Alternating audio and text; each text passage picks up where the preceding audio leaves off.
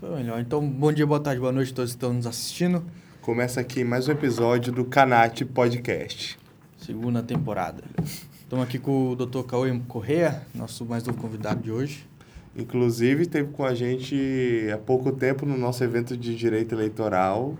Seja muito bem-vindo, doutor Cauê. Bom dia, pessoal. Bom dia a todos. Prazer novamente estar aqui na faculdade. Agradecer novamente o convite do Vinícius.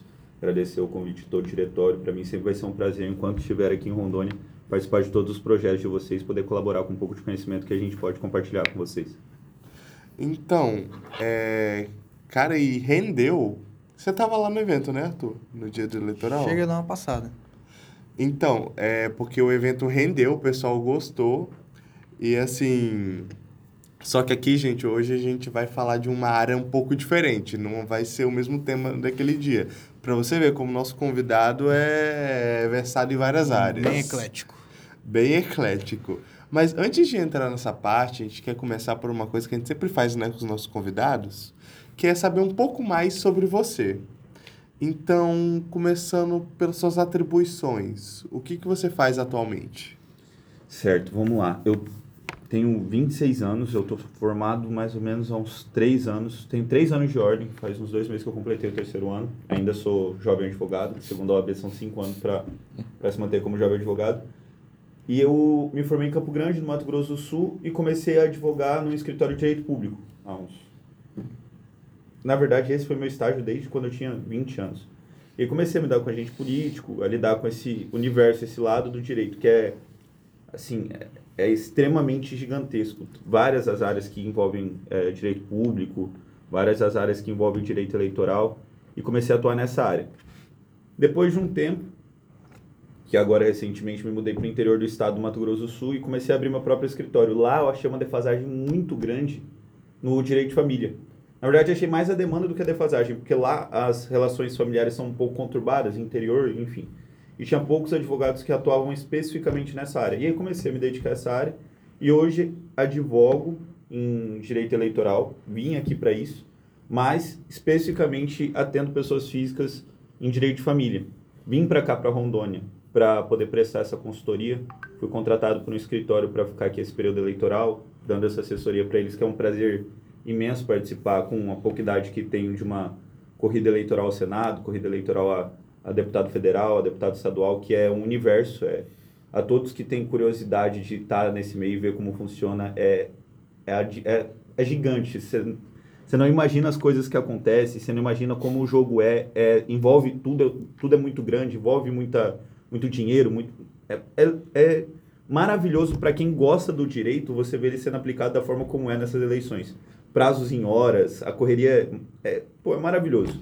E aí tive o prazer de vir para cá, tive o prazer de ser alocado em um bom escritório, conheci ótimos advogados aqui que estão me ajudando muito a, a fazer esse, esse trabalho.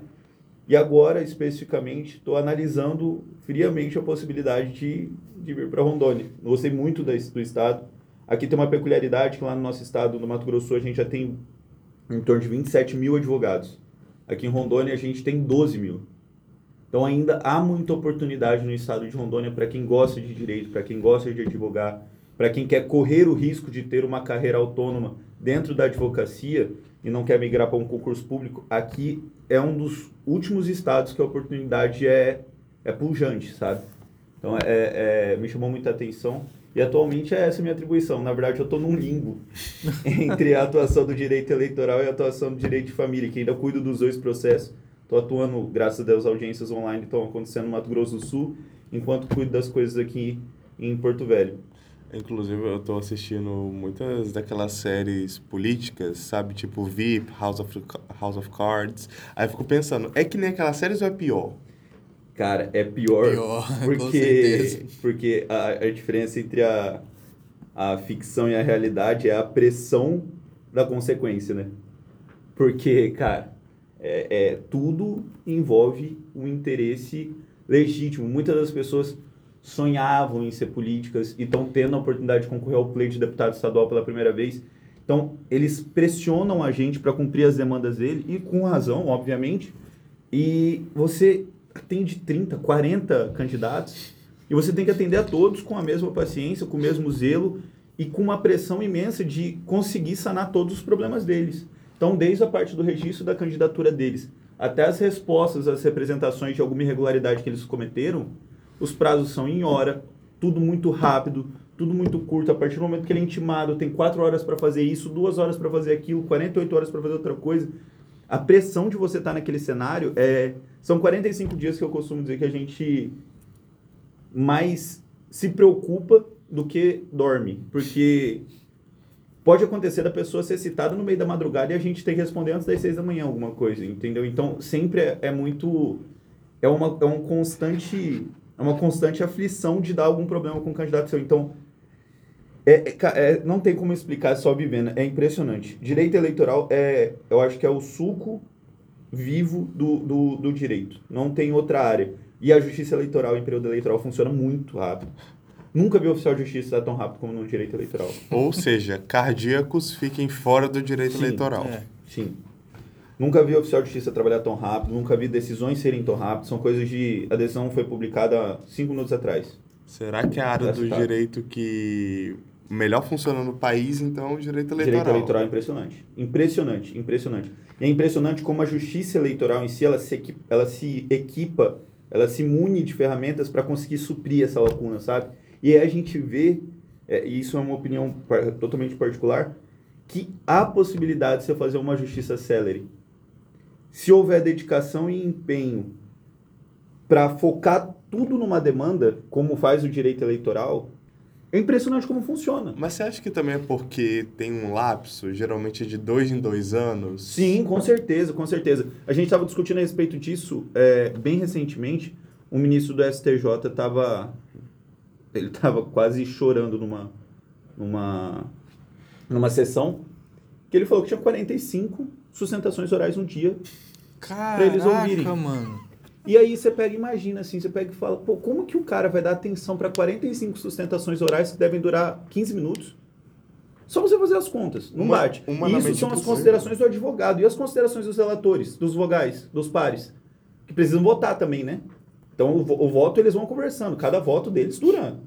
Pô, a gente, a gente viu o julgamento de uma, de uma AGE aqui no tribunal daqui, que o julgamento durou quase seis horas. E como que você faz o julgamento de 45? Então, assim, a gente tem que entender dois lados. A justiça eleitoral é periódica e consegue, nesse período, se organizar para atender a demanda. O resto da nossa justiça, ela é lotada de processo 24 horas por dia, todos os dias da semana, durante todos os anos, sem pausa reorganizar esse, esse processo é muito difícil. Então a justiça eleitoral ela funciona justamente por causa disso, você tem total razão. Por causa da periodicidade. A periodicidade deixa que a justiça eleitoral tenha tempo para se organizar. Porque entre dois anos é, é um trabalho administrativo, né? E também é mais sério, né? As questões lá são mais sérias, porque assim, você vê o judiciário lotado, mas é porque qualquer coisa, vizinho quer processar vizinho. É, eu acho que essa é uma responsabilidade, inclusive eu, eu, eu até ia entrar nesse tema um pouco mais para frente, mas, é, mas já entrando agora, essa é uma responsabilidade nossa, viu? O, tem um desembargador no Mato Grosso que ele. Isso é uma máxima bastante comum, aliás. O primeiro primeiro juiz que faz crivo de qualquer processo é o advogado que aceita. É. E a forma como ele faz com esse processo é que faz com que essa demanda vire um conflito, vire uma lide, ou que vire uma resolução, que vire uma, uma solução para o problema do cliente. Muitos dos advogados ainda se empenham muito em processar de fato todas as demandas, em trazer todas as demandas à apreciação do judiciário, muitas das quais, se ele tivesse um pouco mais de empenho numa tratativa extrajudicial, com medidas conciliatórias, de mediação, ele talvez desafogaria o judiciário, traria uma maior resolutividade mais rápida ao seu cliente e todo mundo ficaria satisfeito. Agora, essa postura nossa de qualquer. Ah, mas vamos, ver, vamos visar a sucumbência. Vamos, vamos entrar porque a indenização pode ser tem casos, por exemplo, é, no direito de família mesmo, e a gente adentra isso mais especificamente mais para frente, mas no direito de família mesmo. Se eu te falar que 80% das pessoas que vêm até mim para fazer um divórcio, para fazer uma discussão sobre guarda, no meu escritório tem uma mesa mais ou menos desse tamanho, das quais a gente senta as partes, mesmo que uma das partes não seja meu cliente, a gente conversa com eles de uma forma com que eles entendam que o limite do direito deles vai chegar até aqui e a gente passar por um processo de um ano para conseguir um centímetro a mais que, do que esse direito, talvez não compense. E é responsabilidade nossa explicar isso para eles. Porque eles são homens médios que não estudaram a lei como você, eles não têm conhecimento para eles, eles podem alcançar muito mais que aquilo. Talvez um choque de realidade para o seu cliente, falando, não, seu direito vem até aqui, o direito dele vem até aqui. Será que vale a pena a gente brigar tudo isso? Então, o papel do, do judiciário estar afogado da forma como está é com certeza do, do, do da portaria da justiça, da, da primeira, da primeira, da primeiro, do primeiro degrau da justiça que são os advogados.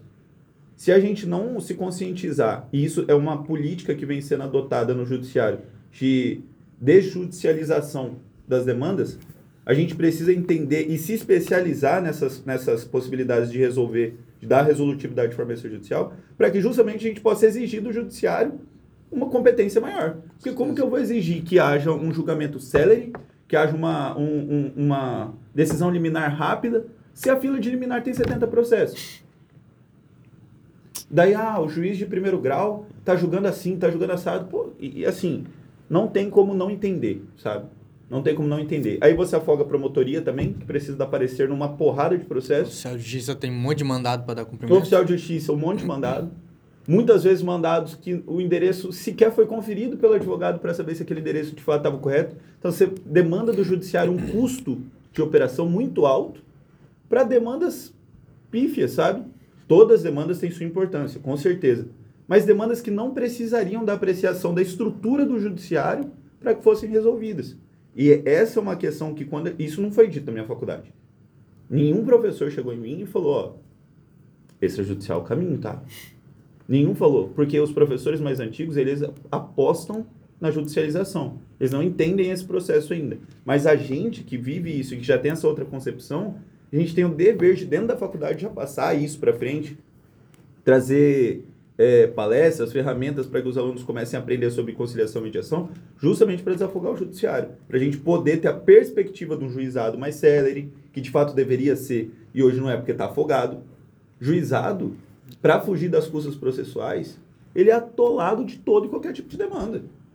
Todo e qualquer tipo de demanda. Então, essa concepção é nós que temos que fazer. Eu não culpo o juiz, não culpo o desembargador, não culpo o promotor. Eu acho que a responsabilidade é nossa por esses fatos. Até aproveitando que você mencionou a academia, eu queria saber de você é, essa parte acadêmica. Você também se interessa? Eu sempre, eu sempre quis ser, ser professor. Por falta de tempo, na verdade, eu ainda não consegui fazer o mestrado. Eu ainda tenho as pós-graduações, mas sempre, sempre gostei. Desde a época da faculdade em si, eu sempre gostei. Na verdade, eu gosto de me colocar na posição de explicador, sabe? De qualquer coisa. Qualquer coisa. É, explicar uma receita de qualquer prato, sabe? Senta Eu- aí, tu eu- vai aprender. Senta aí, vou conversar. Cara, eu adoro me colocar nessa posição de explicador. Eu acho, eu acho legal você pegar uma informação, conseguir mastigar ela e devolver para uma pessoa de uma forma palatável, sabe? De uma forma que ela possa digerir aprender com aquilo.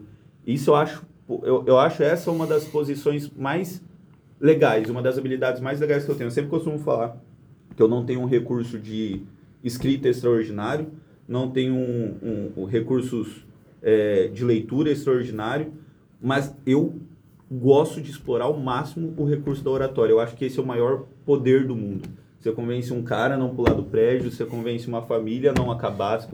Tudo que você puder fazer com a palavra, se usado para o bem, ela sempre funciona como a arma mais letal que existe. Eu acho sensacional. E eu- minha busca é, de fato, daqui é que eu sou muito novo ainda, né? Mas minha busca, de fato, antes dos 30 é me tornar professor universitário e permanecer o máximo de tempo na sala de aula, que é onde eu adoro ficar. Já dei aula de cursinho no Mato Grosso do Sul para estágio do Ministério Público durante quase um ano. Dei aula de direito penal, cara. Penal e processo penal. Durante quase um ano, matéria, matérias complicadas. Mas eu já advoguei em- em- na parte penal, quando você começa, você tenta de tudo, né? E aí... A penal fala que é, o, que é o queridinho dos alunos. É a porta Nossa. de entrada, né? Tá doido. É. Tá doido. Sempre fui civilista, sempre gostei da parte civil. Criminal é difícil, cara. A parte penal é difícil, é difícil.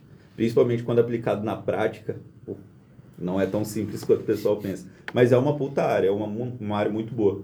E aí dei aula durante um ano disso e me encontrei. Falei, cara, é isso que eu quero fazer pra minha vida, assim. Me colocar nessa posição. Acho sensacional. Acho sensacional. O Dr. Cauê tava falando isso, eu- Eu não sei se veio na tua cabeça também, Arthur, mas a primeira coisa que veio na minha cabeça quando ele falou do poder do discurso foi discurso no jutsu. Não, não precisa assim, não. É um meme, mas assim. É muito isso. Ah, Você é no Mato Grosso mesmo? Mato Grosso do Sul. Mato Grosso do Sul, né? Nasceu, criado lá? Nascido e criado. Essa é a primeira vez que eu conheço o norte do país. sério? Sério? Essa é a primeira vez que eu conheço o norte Tá do aqui país. tem quanto tempo? 40 dias, cara. 40 dias. Ele veio por causa da corrida eleitoral. No início do pré-eleitoral já vim pra cá e vou permanecer com, com certeza, com convicção, até o dia 3 de outubro, que é o dia após as eleições. E aí, se de fato constituir condições de, de permanência, eu permanecerei, porque aqui é muito bom, muito bom. Então, inclusive, aproveitando que a gente falou, né, sobre o lar dele, Mato Grosso do Sul, entramos nessa vibe acadêmica, a gente queria saber como é que foram os seus anos de faculdade, a sua experiência universitária. Onde fez, como fez. Eu fiz, comecei na Universidade Católica Dom Bosco, lá de Campo Grande, no Mato Grosso do Sul. Terminei a faculdade na Uniderp, que é uma universidade também, as duas universidades são particulares. E a faculdade, eu costumo dizer que eu eu eu aproveitei mais a área do contexto da universalização da universidade do que da, da, da, da academia em si, do, do- da parte de conhecimento. Eu usei muito, muito, muito da, da faculdade para fazer relacionamento, conhecer professor, conhecer Network, né? muito, muito, muito. Eu usei muito da faculdade para isso. Eu era um cara do interior do estado, eu tinha morava numa cidade de 30 mil habitantes, que é Coxim. Aí fui para capital. Capital não conhecia absolutamente ninguém, ninguém, ninguém, ninguém. E aí comecei a construir relações e enfim, hoje, hoje precisamente minha sala tinha 90 alunos. Acho que menos de 10% disso se tornaram advogados. Daqueles 90 alunos, vários já foram meus clientes. Entendeu? Massa. Então, é um contexto de, de faculdade que você só pensa que. É porque você toma suas escolhas involuntariamente em certos pontos, né? Hoje eu vejo qual foi o contexto que eu adotei na minha faculdade. Eu conheci muita gente, conheci muito coordenador de curso, fui presidente de atlética, fui vice-presidente de diretório acadêmico, me dediquei muito a essa parte de conhecer, explorar a estrutura, sabe? E principalmente explorar essa questão de, de, lider, de liderança, vocação política, enfim. É, e que também é muito importante na faculdade você explorar certos pontos, porque é o último estágio da sua vida que você vai poder fazer isso sem responsabilidade. Você poder assumir uma presidência de diretório acadêmico, poder assumir uma presidência de, de, de atlética, sem responsabilidade em termos, né? Mas a partir desse, desse momento próximo, para você adquirir de novo uma posição de liderança, vai ser ou dentro de uma empresa, ou dentro de um escritório, ou dentro do seu próprio lar. Então, é a última, é a última instância do teste. Então, tem que explorar. O último lugar que você pode errar. É, é isso, cara. É isso. Então eu explorei bastante essa parte e os, os maiores aspectos profissionais que eu tenho hoje eu descobri nesses anos. Que foi essa questão de organizacional, de, de, de comunicação. Eu gosto muito da parte da comunicação, que é uma parte essencial do direito. É uma parte essencial do direito. Engana-se que bons advogados são aqueles que escrevem bem, que peticionam bem. Essa fase já passou e eu disse isso na palestra aquela vez. Isso é uma obrigação do advogado. Você escrever bem, cara, e saber da técnica é uma obrigação sua.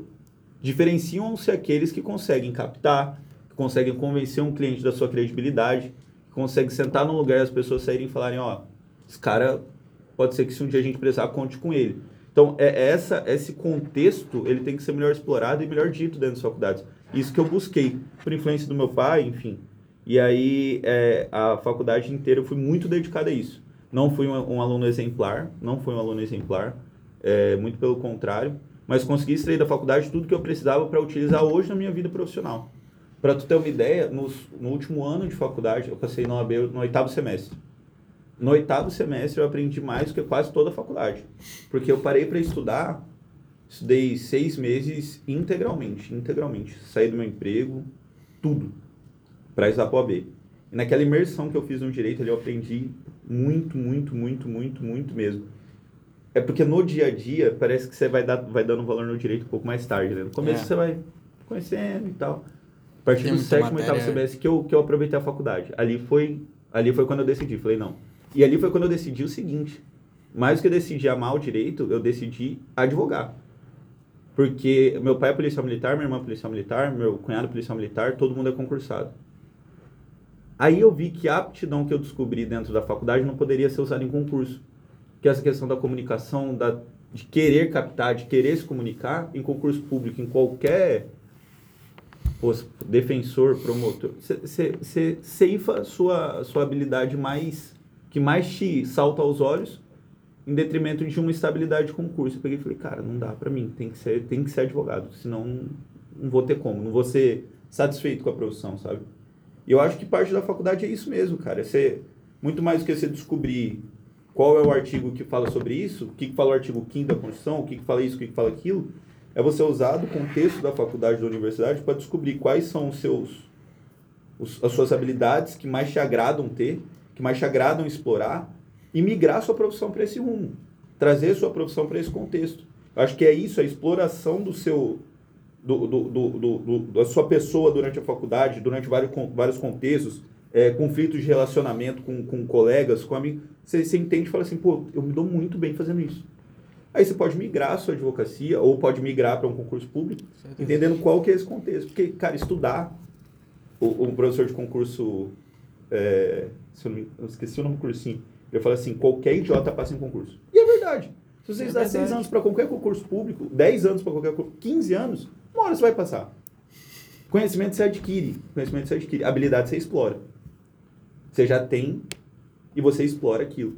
E a faculdade tem que ser para isso, cara. Tem que ser para isso. Isso aconteceu muito a gente depois da pandemia agora, eu acho. Porque quando voltou presencial, muita gente tinha mudado a visão, mudado tudo que, que sabia e dado até um valor maior para a faculdade. Sem dúvida.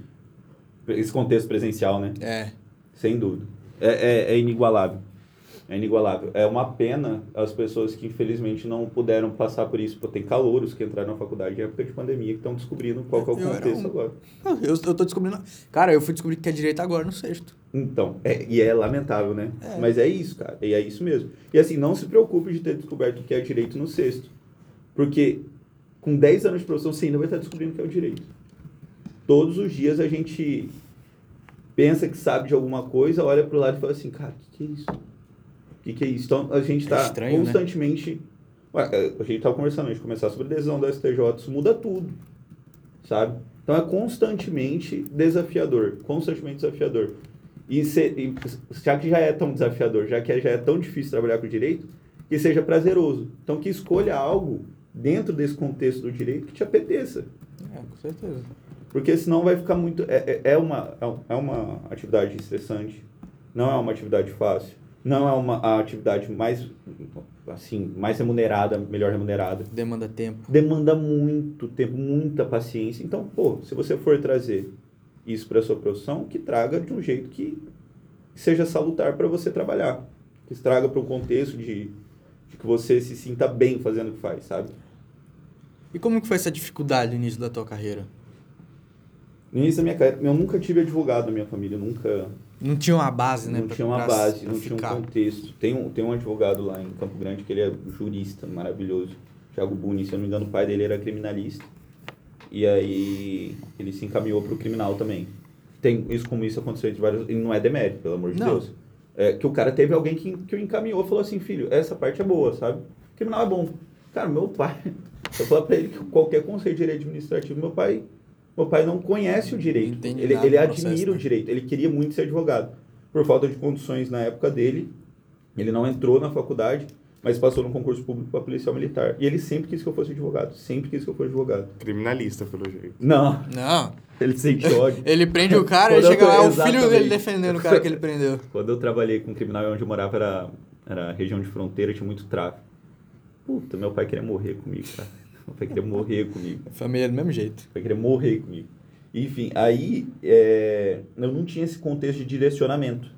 Então eu meio que fui descobrindo as coisas no tato, sabe? Tateando, conhecendo.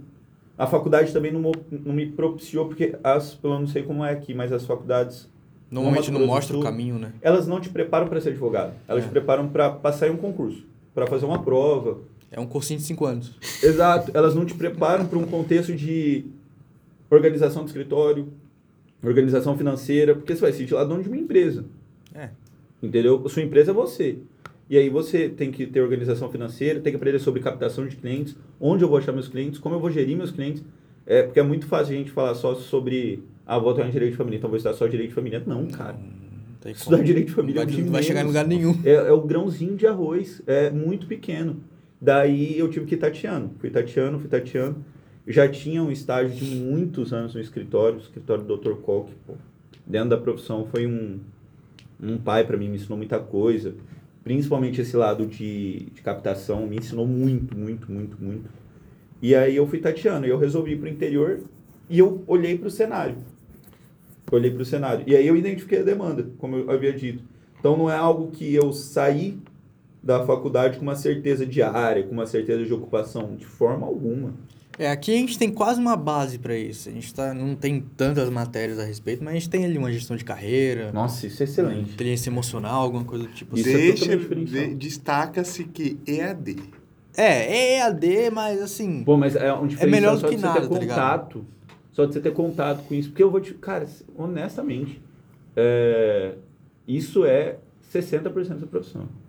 A gente tem uma grande vantagem também que nossos professores, a maioria é dono de escritório. Aham. E todos eles falam sobre o procedimento que tem no escritório deles. Maravilha, que isso traz uma concepção diversa. Iludem-se as pessoas que acham que ter professores desembargadores, juízes, promotores Melhor coisa do é mundo. melhor coisa do mundo. É uma honra. Sem sombra de dúvidas, é uma honra porque agrega muito conhecimento. Só que eles trazem uma visão do judiciário que é o outro lado.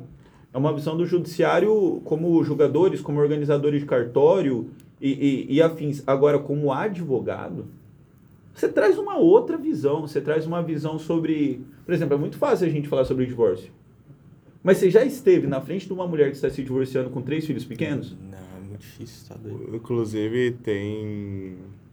Eu tenho um amigo meu que ele fala um negócio, né? Que ele estava conversando sobre, sobre isso, nessa diferença de ter contato com pessoas que são advogadas ou que são magistrados. Aí ele, ele sabe, né, quando era mitologia, ele fez uma comparação. Basicamente, quando você tem professores desembargadores, é a mesma coisa que você ter deuses discutindo problemas de humanos. Perfeito. Perfeito. Você precisa de advogados humanos Perfeito. discutindo problema de humanos. Porque é muito fácil do gabinete dele remuneração certinha todo mês. Não tem que se preocupar se tem mais ou menos clientes que não faz a diferença nenhuma no seu salário. Isso aconteceu também com um amigo meu que entrou na, na faculdade recente, estudava na Católica. Ele tinha um professor lá que eu acho que era juiz ou era promotor. Uhum. E aqui ele vai ter aula de. Era, ele tinha aula de penal lá, que ele vai ter aula de penal com o Túlio. Aí ele falou, pô, mano. Eu falei, velho, tu, vai- tu já teve uma visão. Uhum. Agora tu vai ter a visão do delegado, Perfeito, pô. perfeito. Agora é, é totalmente diferente a aula dos E dois. a mesma perspectiva tu tem que ter na hora que tu for buscar estágio. É, estágio não é, é o que te escolhe, é você que tem que escolher. Porque é uma exploração de uma atividade profissional para você ter um contexto do que, que aquilo é. Não é para você. Ninguém enriquece sendo estagiário. Você não tem que focar em estágio. Pra, eu sei que é muito difícil para muitos. é, o estágio é uma necessidade para pagar uma conta, para mas para quem tem oportunidade de escolher o estágio, façam isso. Transitem entre é, o Poder Judiciário no todo, se puderem prestar estágio no TRT, no TJ, no TRE, e aí, por outra ótica, você puder ir para o escritório que trate sobre isso, isso e isso, durante seus cinco anos de faculdade, você vai ser como um profissional que tem um contexto geral do, de como funcionam as coisas. É tão importante você ser, é, você estar em um lado para enxergar o outro, porque quando você é um servidor público e já esteve na posição de advogado, você entende por que, que aquele cara está tão desesperado por um É. despacho. Você entende por que, que aquele cara tá lá 8 horas da manhã antes de abrir, Ligando. batendo na porta falando assim, cara, pelo amor de Deus. Você sabe que aquilo é o sustento do cara, que ele precisa daquele resultado positivo para sobreviver. Agora, em outra ótica, você também vai com um pouco mais de cautela ao judiciário, porque sabe que está superlotado, sabe que ninguém está lá de palhaçada, que ninguém está lá de brincadeira, que realmente tem muita Exatamente. demanda. Então você se torna um profissional completo a partir do momento que você consegue enxergar todo o contexto. E isso é muito importante para vocês que ainda estão estudando, para agora fazerem as escolhas certas. Porque tem gente que ficou cinco anos no TJ. Tem gente que, ah, passei no concurso do Tribunal de Justiça. É, pô, é excelente. Mas você não tem que focar naquele, naquele, naquele estágio para a vida. Você fica lá os cinco anos, no primeiro ano você aprendeu tudo que tinha para aprender no TJ. Continua lá até o final da faculdade. Sai de lá. Você não vai permanecer porque é um concurso de estágio. E você pega e vai tentar advogar. Não vai conseguir. Você não vai saber nem como começar. Você não vai saber nem qual referência tu tem. É por isso que vocês têm que se atentar a esse contexto, porque é o que vai trazer para vocês um diferencial num ponto de partida. Num ponto de partida. Principalmente quanto a esse início da advocacia, você poder. Eu tive a oportunidade de, de ter esse escritório do qual que, que me deu um amparo muito grande de como as coisas funcionam. E ele me deu uma ótica de como começar. Porque eu sei como ele começou, eu sei como ele desempenha o trabalho dele, eu sei como ele capta, como ele organiza o escritório. Agora imagina para quem não tem essa ótica. Ele vai ficar o primeiro ano dele inteiro da advocacia correndo atrás do básico para conseguir o primeiro cliente. Aí essa pessoa se frustra, aí o direito é horrível, aí advogar é uma merda. Tem muito advogado, tá escasso. Aí é, é isso, é isso. o entendeu? mercado tá É cheio. Inclusive, quantos estágios você fez na época da faculdade? Eu passei no concurso do Tribunal de Justiça do Mato Grosso do Sul, fiquei lá quase um ano. É, me dividi entre primeiro e segundo grau. No segundo grau fiquei na vice-presidência. Mas assim, é muito trabalho cartorário, muito trabalho de cartório, muito trabalho de cartório. Dificilmente você de fato tem acesso a algo que te agrega conhecimento. É mais para você entender da estrutura de fato. É. Agora, é, logo em seguida, tive estágio num escritório trabalhista de massa, que fazia defesa de ações da, de, uma, de, uma, de uma empresa de ferrovia, de construção de ferrovia, que tinha no Mato Grosso do Sul, no Mato Grosso e em São Paulo. E fiquei lá por um bom tempo também. Entendi da organização do escritório de massa, que é excelente.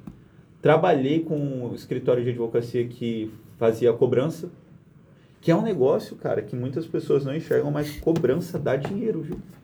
Cobrança dá dinheiro, cara. Cobrança judicial de títulos executivos, de notas promissórias, de cheques. Tem escritório que vive disso, integralmente, integralmente, integralmente. Daí trabalhei com direito público, trabalhei com direito eleitoral, duas eleições. E aí eu comecei de fato o meu escritório. Mas os estágios foram esses. A maioria em, em escritório, mas um eu fiquei quase um ano no TJ. E foi o suficiente para eu entender que ele já não era o meu. Entendeu? Foi suficiente para não querer voltar. Porque você perdia o dia todo. E assim, é, você vê contextos e contextos, né? Você vê muito servidor público ocioso. Porque de fato tem uma estrutura, né? E, e você vê muito servidor público ocioso. Você vê muito, muita. Às vezes você mesmo fica muito tempo ocioso. Aí, quando surge muita demanda, são demandas que podem ser supridas por uma mão de obra muito mais barata e você fica lá. pô, na época era processo físico. Refazer capa de processo.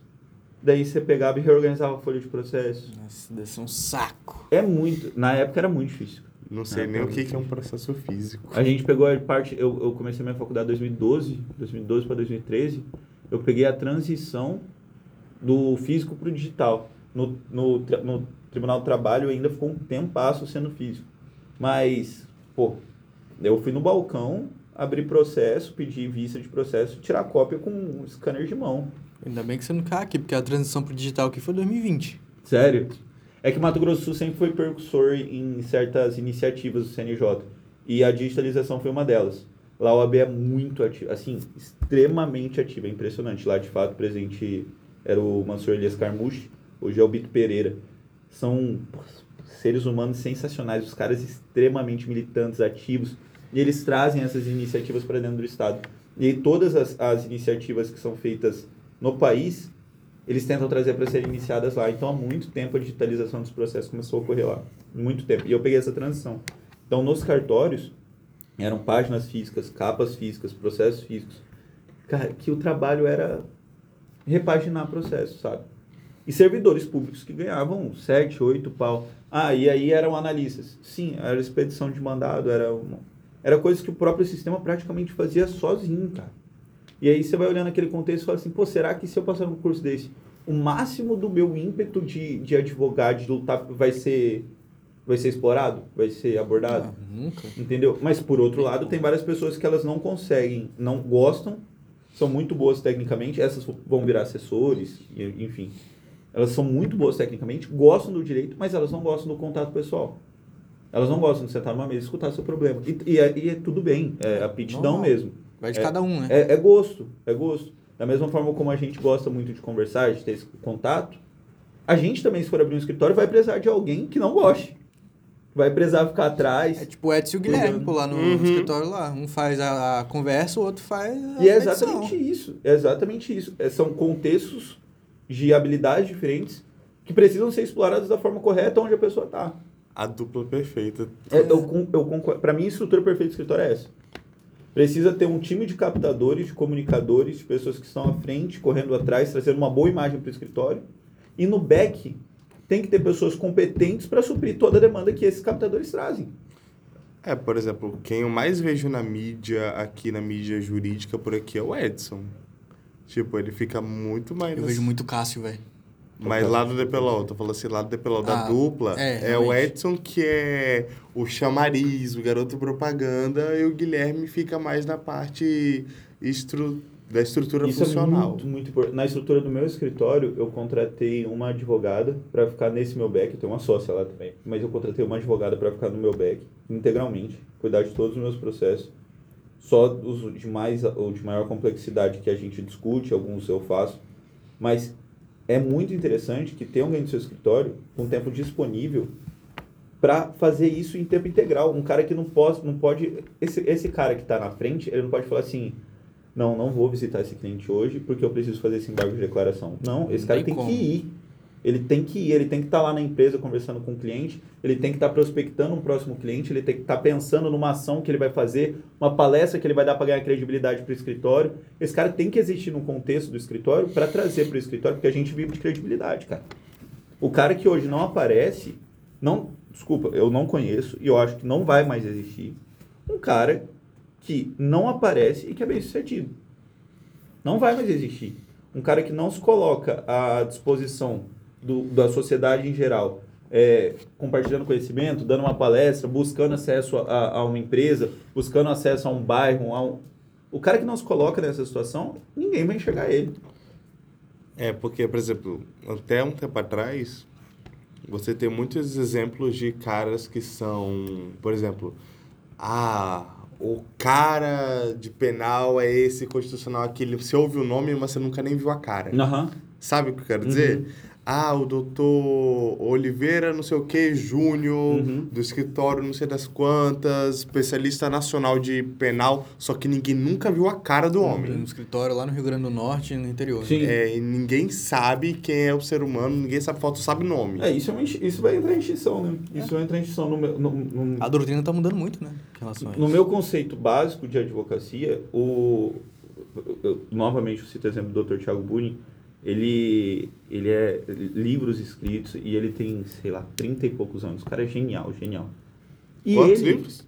Ele, ele tem 30 e poucos anos, tem vários livros e já tem, inclusive, nas peças, por exemplo, nos, cita os tem- próprios livros na peça, será? no HC, no, tem HC no STJ que tem a estação dos livros dele, sabe? e aí é um Caraca, cara que que tem 30 massa, anos. Ele, não, ele é fora da curva, ele é genial. E ele explora ao máximo a imagem dele. Ele é genial, tecnicamente ele é, ele é professor de três universidades do Mato Grosso, duas universidades do Mato Grosso. Ele é genial e explora ao máximo a imagem dele. Se entrar no Instagram dele agora, ele tem mais de 50 mil seguidores. Ô, Então, é- então a combinação é essa. Se ele só fosse bom, tecnicamente, eu duvido muito, muito, que ele ia conseguir atuar em grandes operações. Porque hoje credibilidade está ligada à sua imagem, está ligada ao seu engajamento, e é um engano você achar que não é. Né? É um engano. Essa história de que tem um advogado criminal no interior do Rio Grande do Norte, que é o cara, mas que a gente nem sabe o, o rosto dele, acabou. O cara que é bom, a gente sabe a cara, a gente sabe o nome, a gente sabe quem é, a gente sabe onde fica o escritório, porque o cara tá constantemente na mídia. Nada de Instagram com perfil fechado. Credibilidade, credibilidade. Depende, tem o perfil profissional aberto e o privado fechado. Credibilidade e uma atuação boa tecnicamente, somadas, são receitas perfeitas para o sucesso, cara. Eu faço muito no meu escritório Google Ads, eu faço impulsionamento de publicações, gasto com isso, e é algo que todos já devem começar a pensar também, porque é isso, cara. O contexto do. É algo que dá retorno. isso. A gente, teve, a gente teve um episódio de podcast sobre essa questão também de Uhum. marketing jurídico. Marketing, entre o do, aspas, Ve- o né? do Vedana? É. E, cara, é, é algo que você, que se você investir, dá certo. Dá, não, Não, assim. não tem como dar errado. Não, de, de verdade. É, minha sócia me falou, minha sócia tem 20 anos de advocacia. Ah, vai o ser humano, vai lá, ele tenta dar errado, ele vai botar a Nada, culpa nada na gente. Não. Um cursinho de oratória já te ajuda muito. E, e é, e é isso, dá errado. Dá errado um tempo. Mas em algum momento vai dar certo, sabe? É, é, a advocacia é resiliência, não tem jeito. Ai, tem esse ponto que é uma coisa assim que eu me estresso muito com os alunos daqui. Ah. É porque assim, realmente é uma coisa, vai dar muito errado por um tempo Sim. até dar certo. O problema do povo é que eles acham que de primeira tudo vai dar certo. Eles acham que eles têm que ter um semestre de aula, já tem que sair daqui ministro do STF. Sim, é. O que eu já ouvi de aluno falando, ah, eu vou sair do curso. Eu perguntei, por quê? Problema financeiro, família? Não, é porque eu já estou no segundo período, eu não sei de cabeça aqueles, aqueles artigos lá que o Túlio fala toda hora de cabeça sem consultar. Cara, o cara era delegado, ele dá aula não sei quantos É anos. isso. Quantos anos tu acha que ele não 30 dá a mesma aula? cara. Não, e nem, e nem isso. É. é, a delegacia é, pô. Mas a, a, a docência, cara. Imagina você durante seis anos dar aula sobre competência, competência territorial, todos os dias para três turmas. Se você não souber o artigo Não tem de como, cabeça, cara. você tem que procurar um, Um médico. um médico urgente, entendeu? Até um ano, um pô, ano Então não é uma questão aula, de, velho. de, de... Nossa, eu- cara, eu tinha, me cobrava muito isso. Eu tinha amigos que estudavam para magistratura já dentro da faculdade. Já dentro da faculdade, os caras já estudavam para magistratura. Esses moleques, eles, a gente sentava pra trocar ideia, eles falavam assim... É, mas cara, eu discordo de você porque no artigo tal, mas você viu é, o entendimento da jurisprudência tal do Rio Grande do Sul? Eu pegava e falava, mano, eu sou idiota, eu sou burro. Só que os caras estudavam a mesma coisa oito horas por dia durante quase um ano. Sabe? E o mal da nossa geração, e não é só da advocacia, é o comparativo, cara. É o comparativo. Pô, eu tenho 26 anos e vou me comparar com um cara que tem 5 anos a mais que eu, uma condição familiar diferente, é, é uma instrução diferente que a minha, que está melhor sucedido. Ele não está no mesmo contexto que eu. Em outro estado. Sabe? Não, não tem. Não, não- E aí isso frustra muito. Isso frustra muito na advocacia. Frustra muito. Se você ficar olhando pro lado e ver o quanto o outro tá avançando e ver que você não tá avançando, cara. Isso acontece muito com quem demora pra tirar o AB, né? Nossa, mas é frustrante mesmo. Demora muito e a pessoa tem que estar. Você tem que ser, se você for entrar no- na, na advocacia, tem que entender que é uma carreira é, autônoma, você é um profissional liberal. Você tem uma inconstância de renda muito alta no início, muito alta. Você vai pegar um processo que a primeira vez que cair cinco pau na sua mão, você vai falar assim, velho, é isso, tô rico. Só que no outro mês pode cair 500 reais. Entendeu? Então, é, é uma inconstância muito grande até que você crie volume de carteira para que os seus rendimentos comecem a cair de forma cumulativa, para que você possa ter uma saúde financeira melhor, po- possa fazer planos. Isso vai 5 Demora anos, cara. 6 anos. E se você forma com 22, 23 anos, 5 anos é 28, pô. Se com 28 você tá bem estabilizado numa carreira Tá de, novo. de profissional liberal, pô, o que, que você quer mais? Sabe?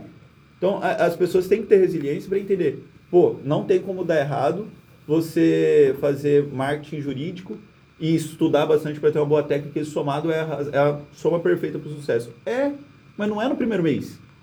Não é no primeiro ano. Pô, você pedala muito para achar a forma de você fazer o seu marketing certo, sabe? Talvez o seu marketing não esteja atingindo, não por incompetência sua, mas porque a forma como você está fazendo não é, não é ideal para o seu contexto, para o seu público. Tudo isso é aprendizado, cara. A, a- mesma pessoa que produz um conteúdo para direito tributário é o mesmo, a mesma forma de conteúdo que vai atingir um público de direito de família? Jamais, entendeu? Então tudo é um contexto de aprendizado, de saber onde está indo, para que rumo está indo. Ah, errei aqui, volta, faz de novo, vamos tentar outra coisa. É isso, é resiliência. Esse cara que desiste porque, ah, em um, em um mês eu não aprendi nada, ele vai fazer 300 faculdades e vai se frustrar com todas. Não adianta querer abraçar o mundo com as pernas e não fazer nenhuma delas direito. Se o cara não acreditar no processo, cara, é por isso que, a- que a gente fala, tem que gostar do que faz.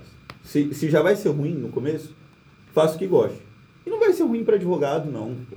Vocês, vocês devem conhecer, tanto quanto eu, psicólogos, engenheiros. Muitos Uberes por aí. isso. Cara, é difícil, é difícil. Qu- Quantos, quantos seus colegas vocês conhecem que sobrevivem exclusivamente da engenharia, que sobrevivem exclusivamente da psicologia, que sobrevivem exclusivamente da medicina veterinária? As profissões não são mais como antigamente. Se você não tem uma resiliência e trazer a sua profissão, cara, independente se você trabalha no escritório, se você trabalha num consultório, a sua imagem tem que estar em alta. Não é porque você trabalha no escritório que você não é o dono que você vai deixar a sua imagem sumir. Não, continua construindo. Sim. Entendeu? E as pessoas não entendem isso e se frustram. E vão se frustrar com todas as profissões. Todas as profissões. É, isso daí é realmente. E, cara, eu nunca vou me esquecer esse, esse negócio sobre a inconstância dos cargos. É, eu lembro. Você lembra, né, da, da entrevista, episódio que a gente fez com o meu avô? Lembro. Aí ele conta lá. É, um dos colegas dele da época do MP, é, o João Carlos, a esposa dele, a Márcia, a advogada. Cara, nunca vou me esquecer dessa história. Eu era pequeno, eu tinha uns, acho que eu já tinha uns 11, 12 anos. Eu estava lá no sítio, no, na casa do flutuante, que tinha um, que a gente é, que eles chegaram a construir um flutuante que era eles fizeram entre eles amigos lá promotores Aí ela conversando, eles viam conversando dos casos que eles estavam trabalhando tudo mais. E ela falando: Ah, eu venci aquele caso do posto lá, não sei o que. É 3 milhões, parece que ela ganhou só de honorário. Uhum. E eu lembro que na época eu abri o olho assim: É. Quero ser advogado. Aí meu avô, na mesma hora. É, não vai pensando que é tão fácil assim, Perfeito. porque você não sabe quantos casos Uhum. ela não teve que pegar, fazer direito, fazer o nome dela para alguém confiar para colocar um caso desse tamanho na mão dela. Perfeito. Exatamente esse ponto. Você, você tem que trazer. A gente costuma falar que a cada dois, três anos você pega um processo que salva os anos, É. sabe? Só que do, o que você faz durante esses três anos para esse processo grande vir à sua mão que faz toda a diferença. Se você se esconder, se você se omitir, se você não for um advogado aguerrido nos momentos ruins, os momentos bons não chegam. Eles não chegam. Eles não vão chegar para você.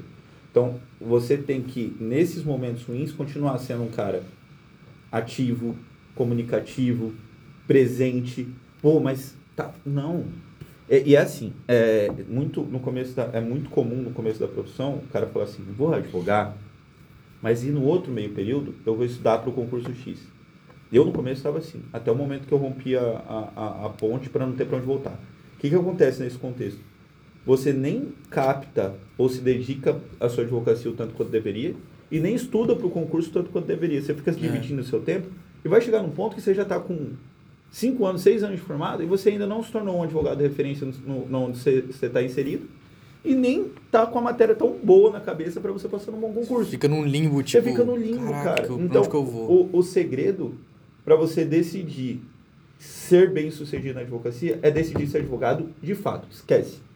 Corta a ponte, não tem outra opção. Essa é a minha única saída, meu, minha única pro- é, é meu ofício, é advogar. Hoje eu costumo falar isso. Até hoje meus pais me mandam algum edital, outro, agora desistiram. Meu- um ano e meio de escritório aberto Ô, meu até filho, hoje. olha esse concurso de magistrado, 60 mil por mês. Manda um edital outro, eu pego e falo assim, cara, desculpa, não precisa mandar mais. Esse é meu ofício. Eu vou assumir os ônus e os bônus do meu ofício. Isso é uma coisa que o Edson fala muito. Na verdade, quem fala é, não é a Dani que fala. Que é bem assim. Quando, é, quando você faz concurso público, você está fechando duas portas. A da riqueza e a da, da pobreza. Perfeito. Di- dinheiro não vai faltar, mas você também não vai... Não vai sobrar em excesso. Não vai ter é isso. superávit, mas nem, também não vai ter déficit. déficit. É Na Exatamente. isso. advocacia, os riscos são maiores, só que os ganhos também são exponencialmente maiores. Depende da sua perspectiva sempre, cara. Eu acho que tem muita gente que não, não entende o, o, o preço que tem que pagar e o que tem que fazer para chegar, sabe? E, e não que eu tenha chego ainda, mas eu, eu, eu sinto internamente. Mas tá no que eu- caminho, ó. é- é- eu sinto internamente que é esse o caminho, sabe? É o caminho de se É aquele disponibilizar. sentimento que... É que você tá indo, sabe? É. Você tem a segurança não de que você tá bem, mas que você vai estar em algum momento. Por quê? Porque, cara, todo dia eu tento. Eu, eu prezo, é, assim, eu, eu, eu prezo por pensar onde que meus clientes estão. Pô, eu abro o Instagram, eu vejo algo acontecendo. É, aconteceu um, um exemplo. Aconteceu um infortúnio com um colega que eu conheci aqui há menos de 20 dias. Extravio de bagagem. Na hora eu liguei pra ele. Ele nunca falou comigo, mas eu não me importo com isso. Eu liguei pra ele e falei, cara, o que aconteceu? Precisa de ajuda? Pô, faz o seguinte, me manda esse, esse, esse documento. Vamos resolver essa situação. Sabe? É, você se disponibilizar aquilo, você entender que você vai ter que ouvir muito não de muita gente. É. Quando eu cheguei em Jardim, quando eu cheguei em Jardim, que é a cidade que eu tenho escritório aberto, primeira coisa que eu fiz quando cheguei em Jardim, eu não tinha escritório. Fui num posto de gasolina pegar a internet, tinha um- uma lanchonetezinha lá. Fiquei quase uma semana trabalhando de lá. O que, que eu fiz? Liguei para todos os advogados da cidade. Falei assim, ó, tô chegando agora, tenho escritório. Não, não tô pedindo emprego, mas se tiver uma demanda a mais no seu escritório da qual você não trabalhe, eu gostaria de suprir, gostaria de assumir uma demanda que você não queira mais trabalhar com ela e tal, não sei o que, estou à disposição. pintou minha primeira sociedade. Aí eu fui em todos, tem uma avenida principal, eu parei o carro na cabeça da avenida e fui andando em todas as lojas. Pô, tudo bem, eu sou novo na cidade, trabalho com, com tenho um escritório, trabalho com execução de título extrajudicial, cobrança, trabalho também com reestruturação é, empresarial, compliance trabalhista, tem alguma coisa que pode ajudar? Não tem. Tchau, beleza. Terminou a fileira, eu peguei uma empresa. Uma empresa para fazer a cobrança, que eu atendo ela até hoje. Entendeu? É muito, é, é, é muito frustrante em vários pontos, cara. Pô, você sai desanimado, cara. O pessoal falando, não, cara, obrigado. Não, nem te conheço. Não, ó, não, não tô me aceitando, não. Só que em uma hora vai dar certo, sabe? Vai. Você ficar construindo isso é... E hoje em dia é mais difícil ainda porque tem tanto golpe. Ah, tem sim. tanto golpista e todo mundo fica esperto. E é essa, e essa é, a, é a pauta da construção da credibilidade, né, cara? Se você é um cara que constrói sua credibilidade mesmo, por exemplo, é, aqui do lado, eu treino na Reduto aqui na, do lado. Toda vez que eu entro lá, eu tento fazer isso inconscientemente, tá? Inconscientemente, como eu tô há tanto tempo tentando captar coisas para mim, eu tento entrar lá já buscando que as pessoas, não que não chamar atenção para mim, mas que as pessoas me olhem com um olhar de tipo, pô, pelo menos esse cara é um cara bacana, sabe? Que esse cara? Dá pra confiar. Esse cara é interessante. Você moldar a sua credibilidade e aí, ah, pô, então todas as suas relações são por interesse? Cara, todas as relações de fato são por interesse. Só que não é um interesse ruim. Eu quero que aquela pessoa, quando tiver um problema, que eu possa resolver. Só isso. Cara, é, inclusive eu já tive uma discussão filosófica é, meio fumada, mas muito interessante sobre isso, na época do colégio, que a gente estava conversando justamente sobre isso. Todas as relações sociais são por interesse. Perfeito. Aí eu joguei uma pro meu amigo assim, extrema, para ver o que, que ele ia responder. Então tá. É, e uma mãe que se sacrifica no lugar do filho, que interesse tem aí? Ué, o interesse dela é que ele continue vivo, Perfeito. mesmo que custe a vida dela. Eu, porque tem interesse em tudo. Tem. Só que a gente tem essa mania de pensar que Sem interesse é negativo. A pessoa, ela deslegitima pensar no próprio, no próprio progresso, no, no próprio bem, é, porque vai achar que aquela... Gente, é, é, se, se alguém estiver ouvindo e eu me aproximar de você, vai ter um interesse sim, tá?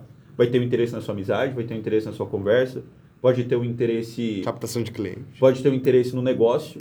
E, e eu já deixo a porta aberta. Se alguém quiser se interessar e se aproximar de mim para fazer um negócio, pelo interesse de ter um negócio, fiquem à vontade.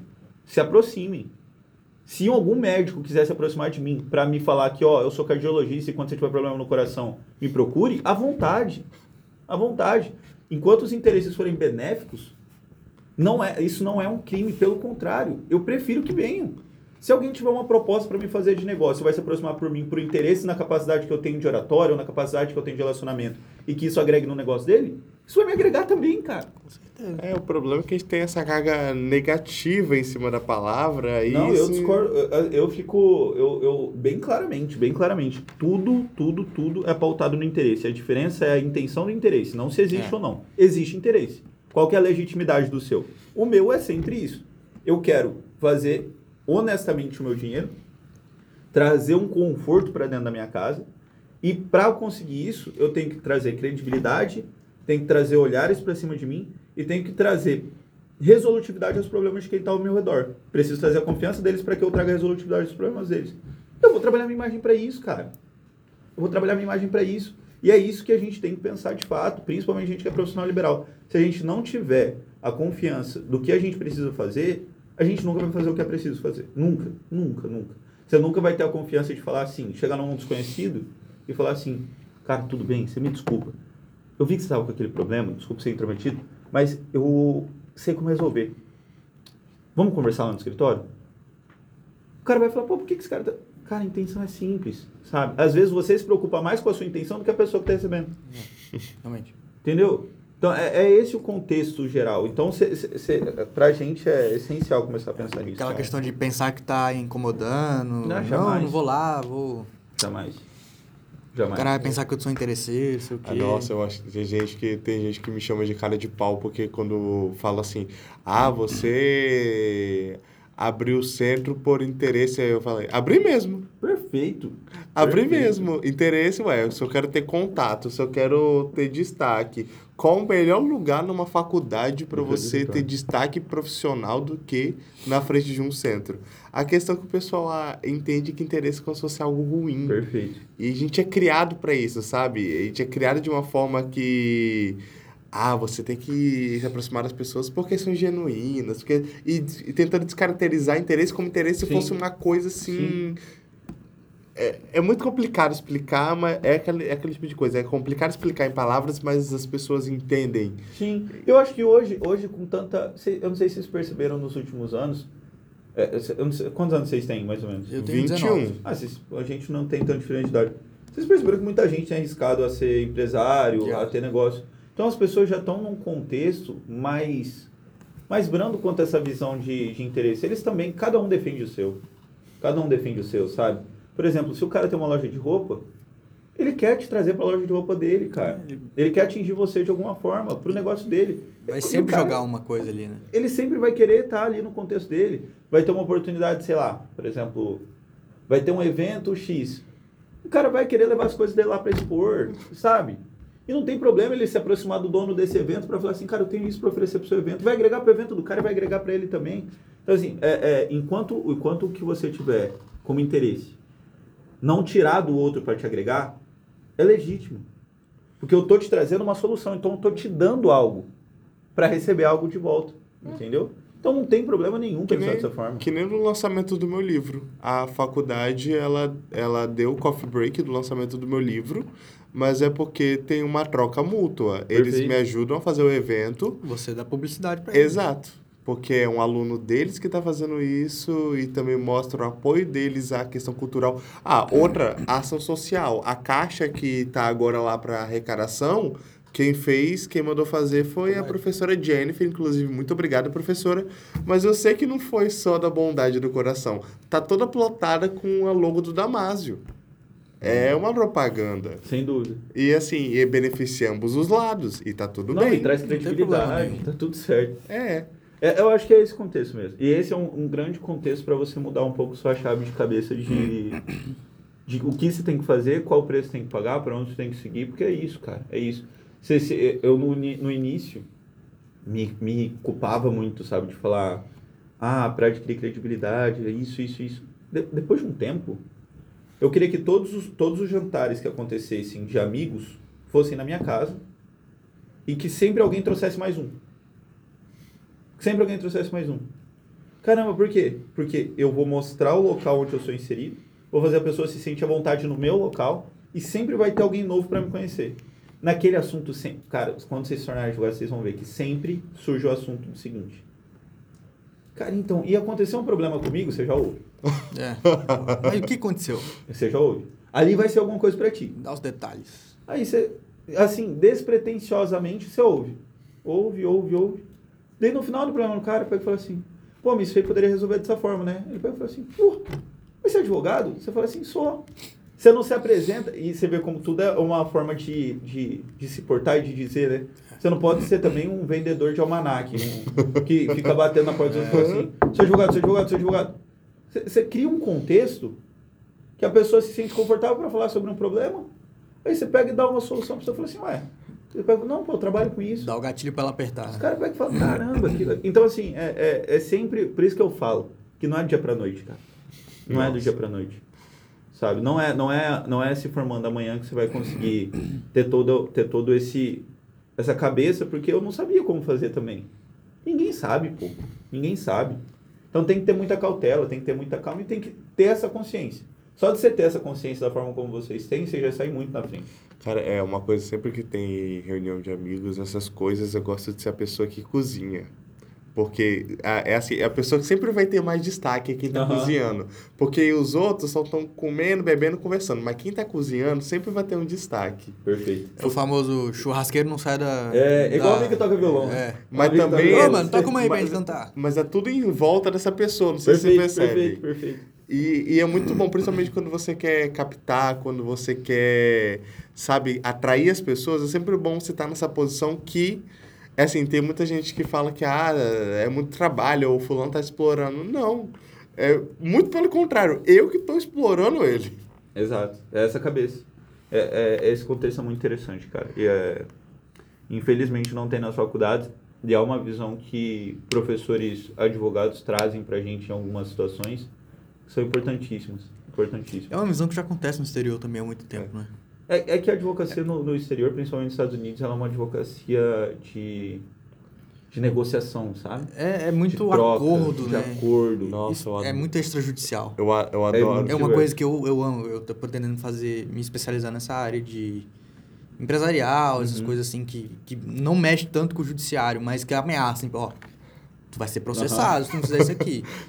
Por isso que a gente tá indo pro É, é, é a parte consultiva, de fato, do negócio. Hoje a gente tem esse compliance muito forte. É uma, uma parte do direito que você traz a resolutividade para o cara antes mesmo do problema acontecer. O compliance, é, hoje a gente tem compliance digital, compliance empresarial, compliance trabalhista. A gente até tem compliance no direito de família, que é quando você traz uma, um planejamento de, de herança, por exemplo. Você traz um planejamento para a morte do cara, você já faz todo o traço do que, do que ele tem de né? bens, deixa tudo pronto e faz esse... eh, Você adianta um- uma... Você, você deixa ele precavido para quando ele se for, não ter aquela briga, aquela discussão. Não, tá tudo resolvido já. É, é isso. É quase um seguro de vida, né? O Brasil está seguindo a linha de raciocínio para trazer para o nosso, pro, pro nosso ordenamento jurídico um contexto mais, mais preventivo do que, de fato, é, aquela judicialização ostensiva. Então, muitas das demandas empresariais são resolvidas antes de acontecerem hoje em dia. Em grandes empresas, elas não deixam ações trabalhistas ocorrerem porque eles têm alguém dentro vendo qualquer possibilidade Já prevê tudo de ter alguma ilegalidade dentro da empresa. Tem compliance tributário, para o cara todo mês revisar como estão os tributos, para ver se está sendo pago assim, se está sendo pago assado. E, e, e assim vai ser inserido em todo o contexto. Vai chegar um momento que a busca pela desjudicialização vai, vai ser tão forte que haverão especialidades do direito cada vez mais pujantes para que evite a lide, para que evite conflitos, né? Você acha que essa desjudicialização também tem como entrar no direito de família? Tem. Tipo, não só em questão de divórcio, mas Tem. também guarda de filhos, Tem, é, tem. herança também, sucessão, alguma coisa do tipo. O, o direito de família, processualmente falando, é uma matéria, sim, comparativa às outras matérias. complicado, né, velho? Mas processualmente é simples. É complicado por causa do tato humano. Eu, eu, por exemplo, agora estou trabalhando em um, em um divórcio extremamente conflituoso. Extremamente conflituoso. Assim, é, envolve traição, envolve dois filhos menores de idade, um pai que não é comprometido com a visita aos filhos. E é muito difícil você, nesse contexto, fechar um acordo. Porque a mãe está muito machucada, o cara não está nem aí, e aí é muito difícil. Mas, no contexto do direito de família, a resolutividade extrajudicial é a mediação. Quem trabalha com direito de família sabe disso. Inclusive, tem uma reunião marcada com um colega meu segunda-feira, às 3h30, que está advogando uma parte adversa. O que, que a gente decidiu fazer? Sem as partes. Vamos sentar eu e você. Vamos colocar as cartas na mesa? Vamos ver até, até onde o meu direito chega com o meu cliente, vamos ver até onde o seu direito chega com o seu cliente. Vamos formalizar uma proposta que seja boa para ambos e vamos entregar para os nossos clientes individualmente. Para parar todos os processos, para a gente não esperar chegar numa sentença. Então, assim, demorar cinco anos pra de família- sair, né? Exato. E, e assim, sempre vai ser complicado. Direito de família, ele sempre estoura no final das relações mais importantes da vida de uma pessoa. Nunca direito de família vai ser acionado quando a família está bem.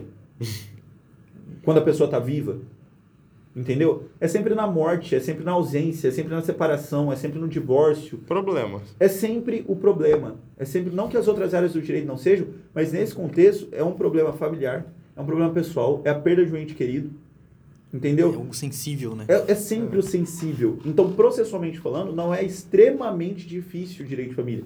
Mas no trato com o seu cliente, no trato com a forma como. Até para ele entender o que ele quer de fato, porque às vezes ele fica tão perdido com as emoções dele dentro do escritório que você não sabe o que ele quer. Você não sabe se no divórcio ele quer a casa ou quer o carro, ele não consegue nem te falar. Sabe? Então você tem que trazer para o direito de família sempre, independente de judicializado ou não judicializado, um contexto de mediação muito forte. Eu não digo nem entre as partes, entre os próprios interesses do seu cliente. Direcionar ele. Direcionar ele, pegar e falar assim, ó, cara, aqui acho que você está querendo muito, aqui você vai mais perder do que ganhar. Joga esse direito para cá. E principalmente ouvir ele. Porque às vezes o advogado quer ser parte. o advogado fala assim, não, você não vai abrir mão disso não. Vamos até o fim por causa disso. Mas você já parou para pensar que nada paga a paz de espírito de um cliente? É. Nada paga a, a, a paz dele falar assim, Cauê, eu tô cansado desse divórcio. Deixa ele ficar com essa porra desse carro. Deixa ele ficar com essa merda dessa casa. Eu só quero minha paz, só quero cuidar dos meus filhos. Você tem que ouvir seu cliente, cara. Porque ele não te, ele não te contratou para conseguir um carro. Ele não te contratou para conseguir uma casa. Ele te contratou para re ser reestabelecida a paz dentro do lar dele. Quase como que salvar ele, né? Você tem que Ele tá- restabelecer a paz dentro do lar do cliente. Você não tem que dar para ele uma moto nova. Entendeu? Então, se a paz dele tá ligada a ele abrir mão de tudo, ou ele levar só um lápis de dentro de casa, ouve seu cliente o suficiente para você entender exatamente o que ele precisa e dá para ele o que ele precisa. Às vezes a paz dele tá envolvido com a moto nova. Exato. E se tiver, você tem que lutar. É. Agora, se não tiver, você tem que pegar o seu, o seu orgulho, porque o advogado é muito orgulhoso. Vai falar assim: ah, mas o outro advogado vai levar tudo. Entendeu? E isso acontece, cara, corriqueiramente. Às vezes, por exemplo, numa discussão de alimentos, o pai está pagando 400. Você sabe que o pai pode pagar o dobro, Às vezes o triplo. às vezes o triplo. Só que a mãe fala assim: eu já consigo sustentar meu filho com esse dinheiro, eu não quero mais brigar. Tudo bem, ela vai ter o direito disponível em entrar com, uma, com um pedido de, de avaliação dessa pensão para revisar ela quando ela quiser.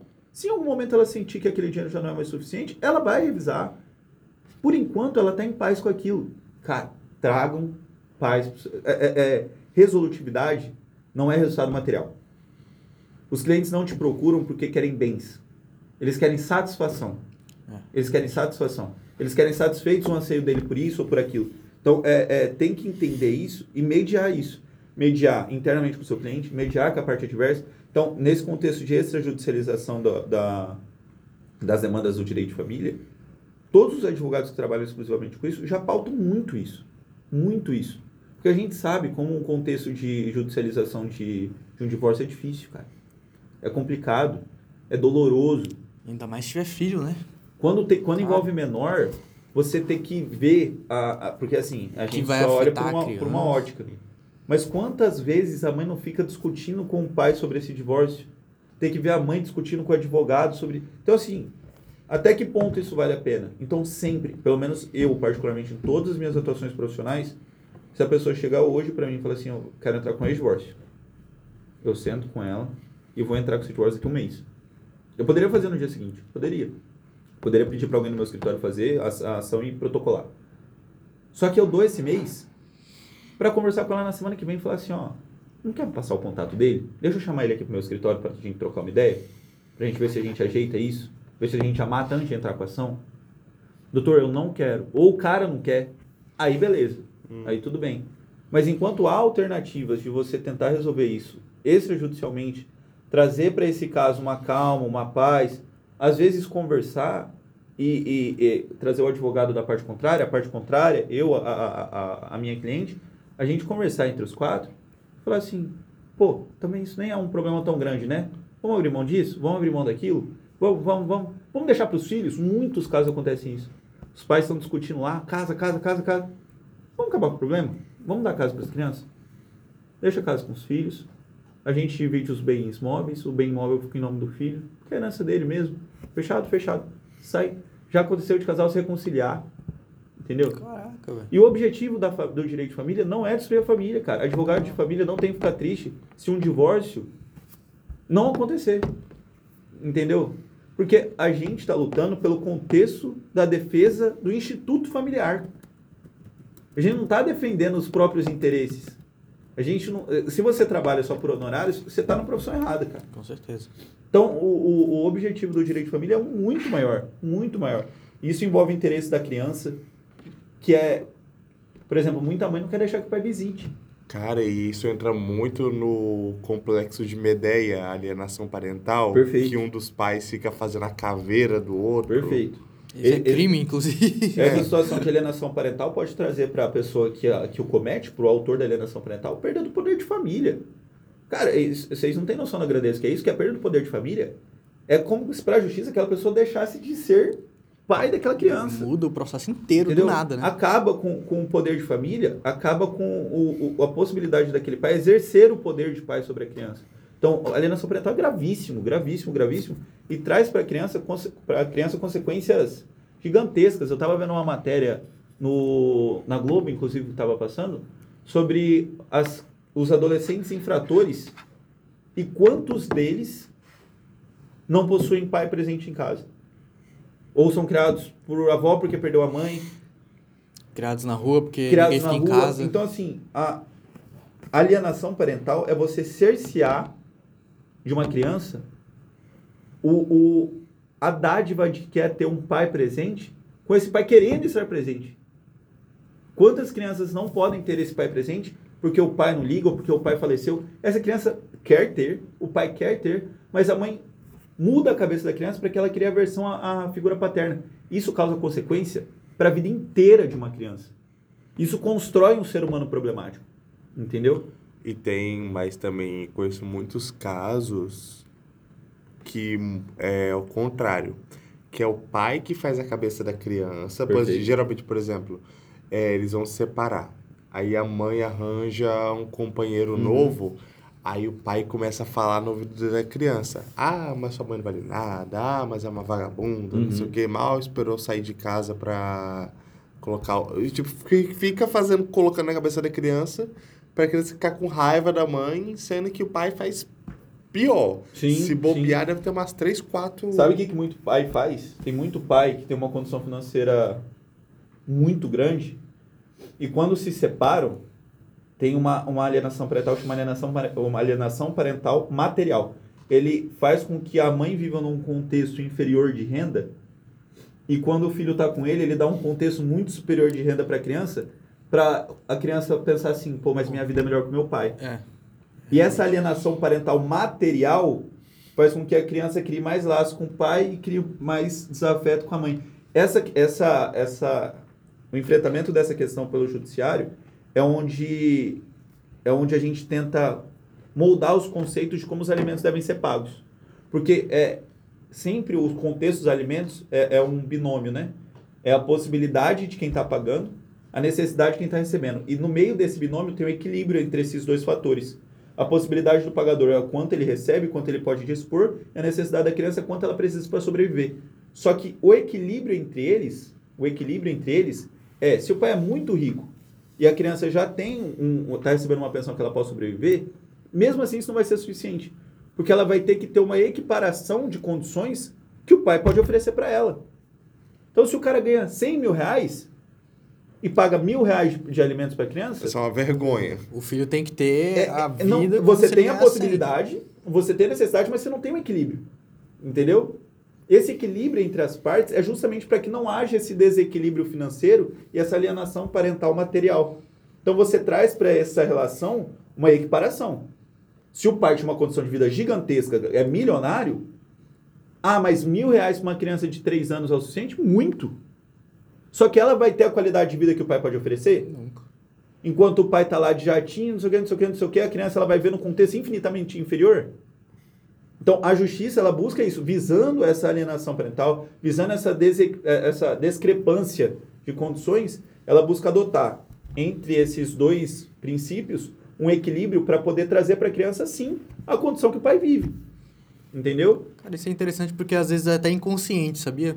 Às vezes não é nem tipo o pai ou a mãe mais rico desvalorizando o, a outro, o outro parental, mas a criança percebendo isso sozinha. Sem dúvida. Tipo Sem assim, dúvida. porra, lá na, na mansão do meu pai tem piscina, não sei o que, Perfeito. geladeira cheia de coisa. E com a minha mãe eu não tenho nada. Perfeito.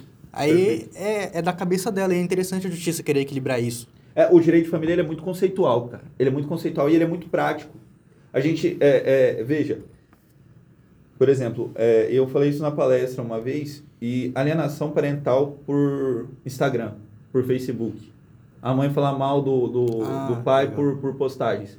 Você acha que em 88, quando garantiram na Constituição o direito à proteção familiar, os, aqueles legisladores eles preveram a possibilidade de socorrer? Obviamente que não.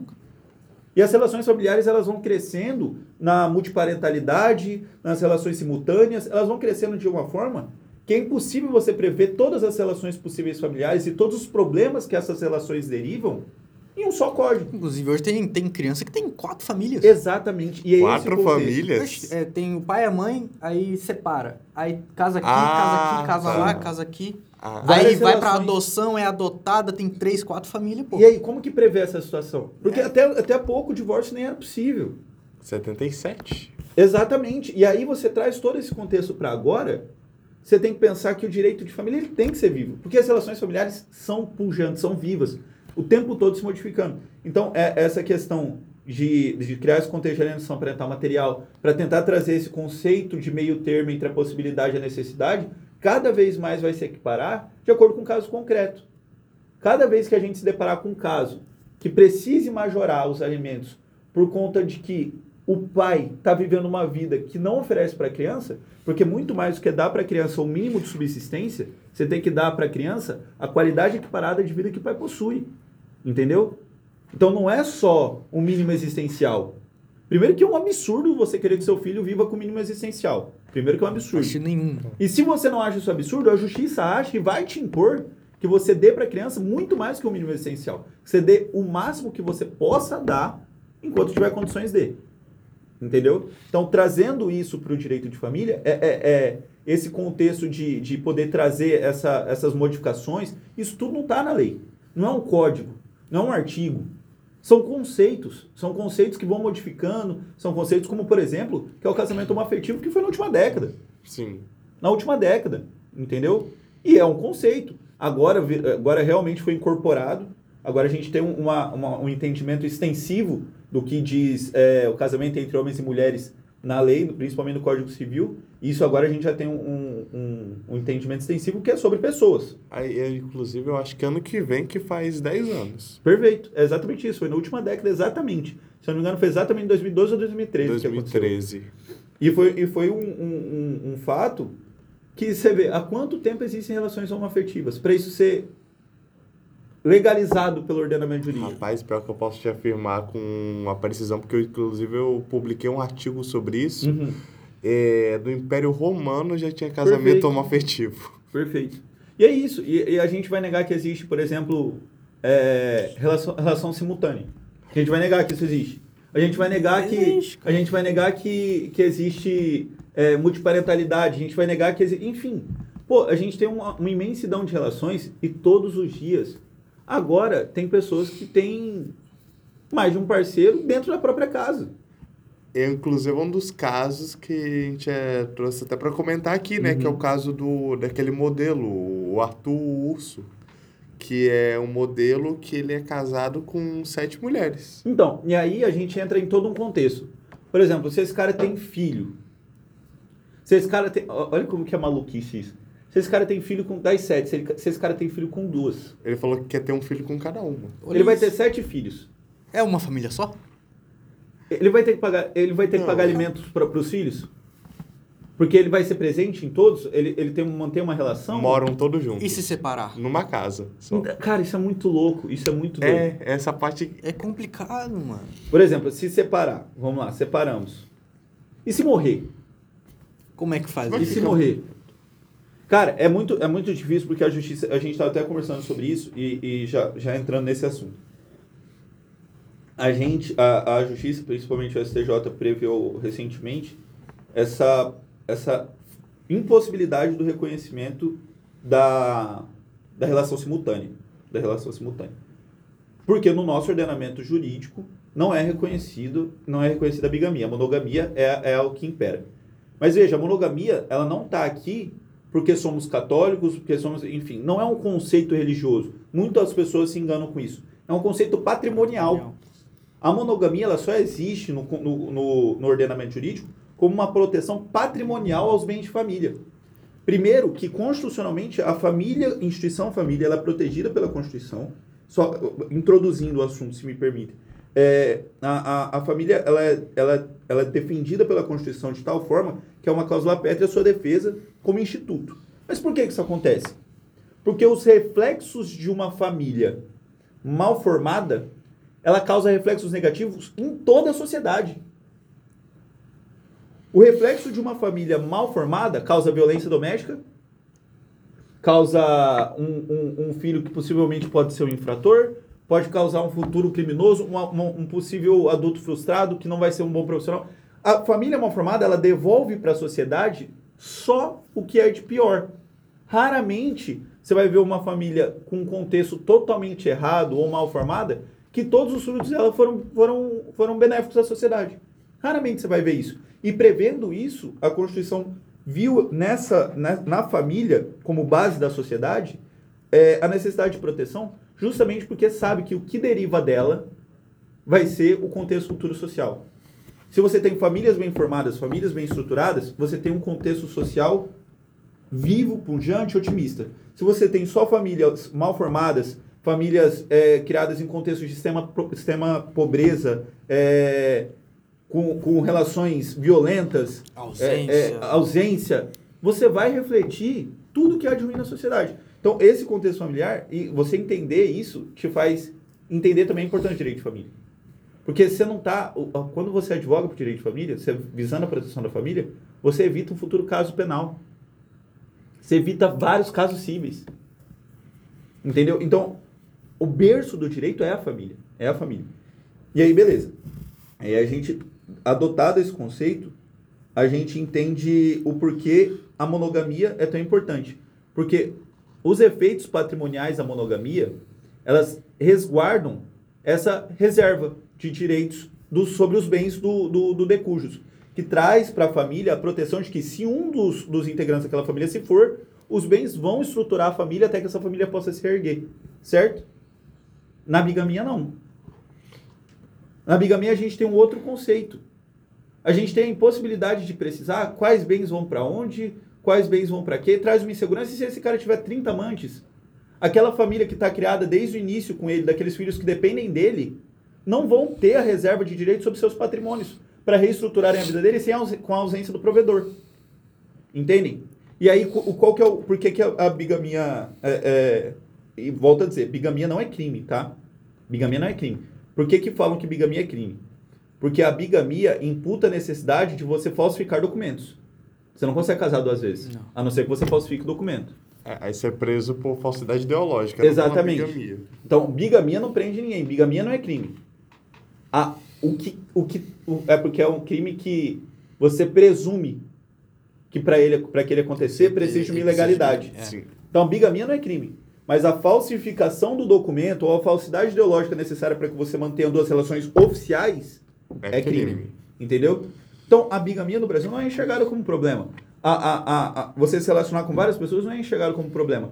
Mas se você trazer isso para um contexto patrimonial, isso vai ser um grande problema. Porque tudo que o direito tenta resguardar com essa reserva de direitos patrimoniais em benefício da família, na ausência do provedor, se perde. Esse cara, por exemplo, que tem sete esposas. Se ele tiver um filho com cada uma delas, e os bens, e ele falece, ou ele se divorcia, como que você vai partilhar os bens desse cara?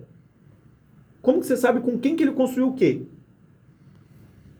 Ele divorciou de seis, ficou com uma. E, e aí? Quais bens ele vai? construiu com uma, quais bens ele construiu com outra? Quase tudo vai estar no nome dele. Até porque a colaboração, e olha que loucura, a colaboração, quando você tem uma, uma- um regime de comunhão parcial de bens, é uma colaboração presumida. Você não precisa provar que a mulher efetivamente colaborou com aquilo.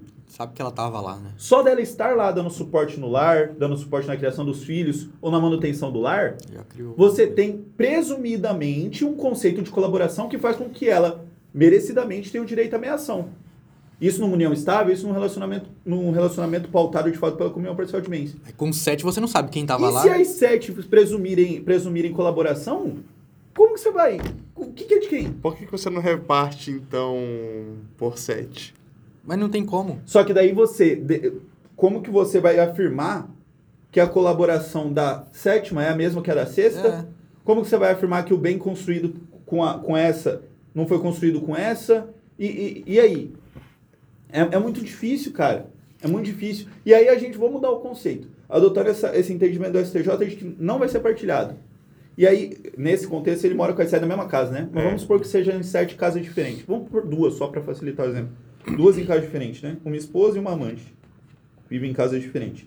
Aí, ele construiu isso com a, com a, com a mulher dele. uma casa, um carro, não sei o quê. Daí na casa da amante ele também tem uma casa, um carro, uma moto. Beleza. Então são contextos diferentes é que a gente já consegue diferenciar, certo? Uhum. Daí, é, esse cara morre. Ou esse cara separa das duas. Separou das duas.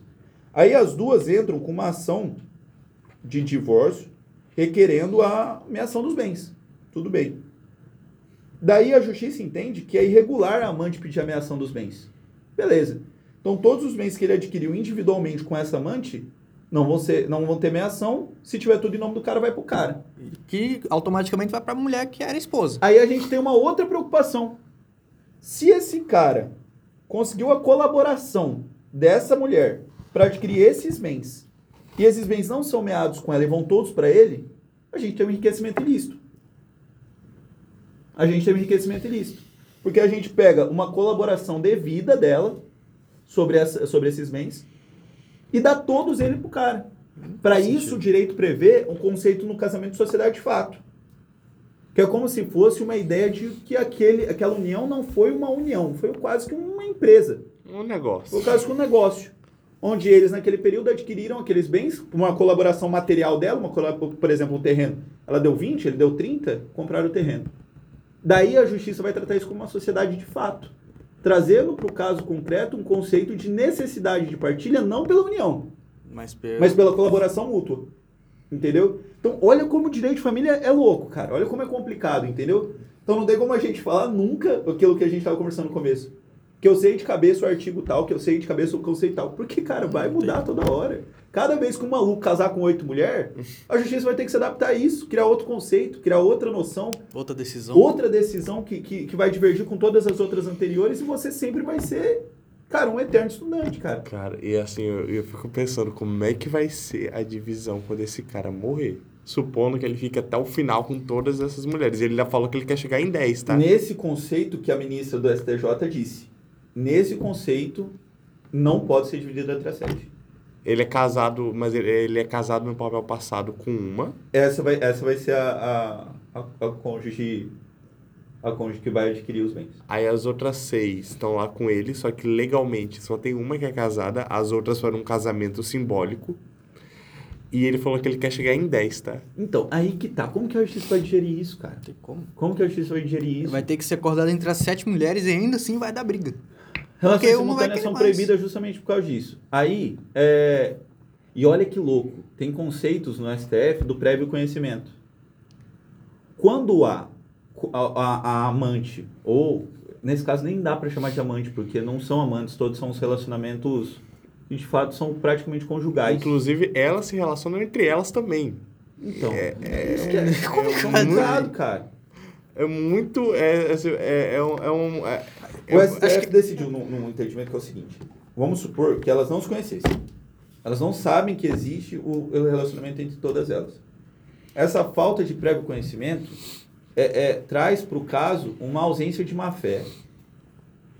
Que dá a possibilidade de talvez elas requererem esses, esses bens em uma sociedade de fato, como eu havia falado agora e tal. Agora, quando todas sabem uma da outra, sabendo conscientemente de que há impossibilidade é, é, de você viver em bigamia, nessa casa viver em poligamia, né? Viver em inúmeros relacionamentos. E que isso vai, não vai dar para elas o direito da materialidade dos bens, num caso de divórcio, no caso de, de falecimento, esse, esse prévio conhecimento da situação traz para o caso eiva ele de má fé. Nesse caso, de toda feita, essas mulheres não vão levar. Isso é uma opinião minha, diante do que eu, eu vi de um julgado bem recente, em uma questão semelhante, muito diversa, porque não eram sete mulheres, mas enfim, semelhante. Essa, essa má fé da pessoa saber, principalmente de ambos saberem. Ambos sabem, Dos três, sabe? todo mundo sabe, sabe que não é. Os não- filhos sabem. Sabe que, sabe que, que traz para ela uma, uma ausência do direito de meação, sabe que o relacionamento conjugal é monogâmico, sabe que tem a proteção patrimonial. Ninguém, cara, não adianta. E eh, não é possível alegar desconhecimento de lei. Então, é, isso traz uma fé para o processo. Então, quando você entrar com um processo desse, a sua má fé fala por si, cara. Mas o cara pode fazer, por exemplo, um compliance. Bora supor num caso mais moderado. Bora supor que só tinha uma amante e um filho. Certo. É, tem como fazer um compliance de, de deixar a reserva da legítima e, e deixar o resto pra. É, isso que eu tava pensando agora. Porque se ele tiver um filho com cada mulher, teoricamente fica mais fácil. Todos Porque são herdeiros. é, vai distribuir o dinheiro pros filhos, que são menores de idade, logo o dinheiro vai pra mãe. É, nesse caso aí, ó, você vai ter a congemeira, que vai ser a legítima, a mãe. Aí ganha 50% e os outros é rateado entre as outras Entre mulheres. todo, não, entre todos os outros filhos. É, os filhos que. Porque as mulheres não vão É. entrar, com- só tem uma Vai congemeira. tudo no nome do filho, né? Uma cônjuge. Então vamos supor que a gente tem três mulheres. Vamos supor que a gente tem três mulheres. Duas amantes, uma esposa e todas têm filhos. Dessas três, quantos herdeiros a gente vai ter nessa questão? Vamos dar um exemplo, né? Quantos herdeiros a gente vai ter? A congemeira, que ela é congemeira e herdeira, E os três ela vai filhos. concorrer, dependendo do regime de do, do casamento dela, ela vai concorrer como herdeira e vai ser congemeira. Então a gente já tem uma herdeira, certo? Daí tem o filho dela, outro herdeiro. Daí tem um filho dessa, outro herdeiro. Daí tem um filho dessa, outro herdeiro. Quatro herdeiros. E essas mulheres? Nada. Então a gente vai ter uma congemeira e quatro herdeiros. Entendeu? Essa situação que é a que acontece comumente quando tem casa de amante. Isso é comum no direito de família. Quando tem essa, esse, esse conceito de amante que acontece rápido, a torta direita, é assim que a gente, assim que a gente se, se comunica com o judiciário. Cônjuge meieira é que tem a legítima, ou a relação mais antiga, né? É. E acaba aí também. Porque aí? se essa mu- a mãe, a esposa morrer, o dinheiro não é do- dos outros filhos. Não. Era dela, acabou. É. Não tem como eles requererem, não, o dinheiro era do meu pai. Não, não era do teu pai mais. Teu pai morreu. Se- como assim? Calma aí, vamos lá. Tipo assim, tem os quatro herdeiros. Aí a mãe, teoricamente, pega 50%, né? tudo. Perfeito. Aí os outros 50% dividido pros três. Aham. Aí essa que morre. O E deixa dela- patrimônio. o filho dela, o filho, O filho dela, dela leva tem direito. O filho dela É, tem direito. mas aí, tipo, Esses esses três, irmãos, Esquece. eles podem entrar, mas, tipo assim, esquece. não vai dar nada. É, esquece. Sim. É, Morre na mulher. É, o dinheiro vai todo pro menino. É, vai para o menino. A cônjuge meieira falecendo, ele substitui, é, é, ele vai adquirir os direitos. Agora, os outros três vai- vão continuar na mesma condição, no status quo deles, É. na condição inicial. Esse, esse, esse é o conceito. Mas, mas é isso. No é, final, é, sempre um vai enriquecer mais que o outro, né? Não, sempre. Não tem como. E assim, o... o, o, O o- filho, entre aspas, legítimo. É, É, isso é complicadíssimo. E esse conceito, o direito de família cada vez mais vai se tornar mais amplo. Aí acabou, né, o conceito de filho bastardo? Não pode mais não, usar, não, né? não, não. Conjugado, nada disso. hoje em dia é só insulto só. Hoje não tem, não tem mais diferenciação. O- essa, essa questão do filho bastardo, ela acabou quando houve a não houve mais a diferenciação entre filhos. Independente da origem, inclusive o adotado. Vamos mudar o, o, o, o, o filho para uma relação de, de afeto, o filho com uma, com uma relação Filho afetivo. é uma, uma, uma relação de afetividade comprovada a filiação, filiação dessa, dessa criança, todos eles, independente da forma como se considerem filhos, eles vão se tornar filhos do, do, do, do enfim, do falecido ou do, do cara, independente do regime. Então não há mais diferenciação entre adotados, entre, é, Legítimo. entre legítimos, não há. Antigamente havia essa diferenciação entre ilegítimos e legítimos. Mas isso há muito tempo atrás e graças a Deus é, houve essa interrupção. Era considerado meio que uma quebra da, da, na instituição da família, né? Exatamente, tanto Gente, quanto uma era, mancha. tanto, é, tanto quanto era considerado o conceito de legítima defesa da honra, né? Ah, nossa, o cara poder matar a mulher pra lavar a honra ter É, é, era, e é um conceito que até ser, que foi co- considerado inconstitucional muito recentemente, porque até pouco haviam eh, haviam tribunos, eh, advogados criminalistas que faziam júri que alegavam isso como uma tese de convencimento dos jurados, que alegavam isso como uma tese Os de jurados são leigos, a sociedade... Então, então é, é um absurdo a gente pensar nisso. E é, é aí que a gente cria esse conceito de que, sim, cara, direito de família vai ser uma constante evolução e o direito de família vai ser cada vez mais aberto. Cara, eu acho muito legal é que você estava falando sobre aquela questão um pouco mais a- lá atrás, quando você estava falando assim. Eu não lembro o contexto, falou assim, mas vai ser o herdeiro de qualquer jeito. Eu lembrei daquela questão né, do Código Civil que filho não pode vender para pai, pai não pode vender para filho. Perfeito, perfeito, perfeito. Nesse caso, veja, isso acontece direto, tá? Isso acontece como forma de você privilegiar um filho em detrimento dos outros herdeiros. Então vamos supor aí que eu tenha, eu seja milionário, você seja o único filho que me ajude na fazenda e todos os outros estão cagando para mim. Eu posso vender minha fazenda para você? Não. É um adiantamento de herança. E aí o que, que ocorre? Nesse adiantamento de herança, você só pode, só pode fazê-lo com a concordância de todos os outros herdeiros. Aí a venda se torna legítima. Do contrário, a qualquer tempo, essa venda pode, ser, pode se tornar nula. Inclusive, inclusive, no- na própria abertura do inventário, na própria abertura do inventário, Tem que fazer a colação, né? Tem vai ter que vai ter que declarar, vai ter que trazer esse bem de volta. Esse bem vai ter que voltar para dentro do inventário e ele vai ser partilhado novamente. Então é, é, é avô vender para para para neto, Filho. filho, vender para Tudo isso é uma forma como se fosse é, um, um jeito de fraudar. a- E mesmo a- se a- conseguir vender uma hora, a Receita Federal ganhar em cima, né? Não, os próprios os próprios Os próprios filhos os também. próprios herdeiros eles são cima, né? partes legítimas para requerer a nulidade dessa venda, é, com trazendo ao status quo anterior, restabelecendo bem independente de evicção. Então vamos vamos colocar uma situação mais complicada ainda. Vamos fazer um desenho de que é, eu tenho meu filho, vendi o bem para esse meu filho, esse meu filho vendeu para outro cara. Aí a gente entra no direito civil na parte de evicção, que vai trazer para o cara, o terceiro de boa-fé, um prejuízo. Independentemente se ele vai receber um prejuízo ou não, é nulo. Então vai ter que voltar ao status quo do proprietário que era para daí vir e fazer a, a herança. Caramba, Cauê, mas e o terceiro de boa-fé? Evicção é resguardar o direito de regresso. Ele entra com uma ação contra quem vendeu para ele para pedir res- ressarcimento por perdas e danos. Mas ele não pode ficar com bem. Bora supor uma situação. Bora supor Parece muito que... com um carro isso, né? Muito. Vixe. Então, eu tava pensando nisso daí. Bora supor que um pai faz isso. Ele vende o carro pro filho. é, E se ele der a mesma quantia para os outros filhos, a mesma quantia, o mesmo valor que vale o carro para os outros filhos, isso Aham. sana?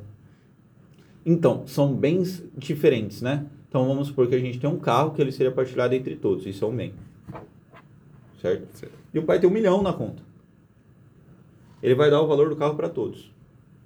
Tudo bem. O outro é de herança. Só que são bens diversos. São bens diversos. Na minha opinião, mesmo dessa forma, teria que haver a concordância de todos. É, eu acho que recebendo a mesma grana Ah, é... é, é porque às vezes, por exemplo, vamos, vamos supor que. Vamos mudar. Porque o, o direito é caso fático. Vamos supor que esse carro tivesse mais valor para um dos filhos. Hum, Vamos supor que fosse uma Mercedes da década de 90, que o pai sempre levava eles para a escola e para um filho tem muito mais valor. ou foi o carro que ele aprendeu a dirigir.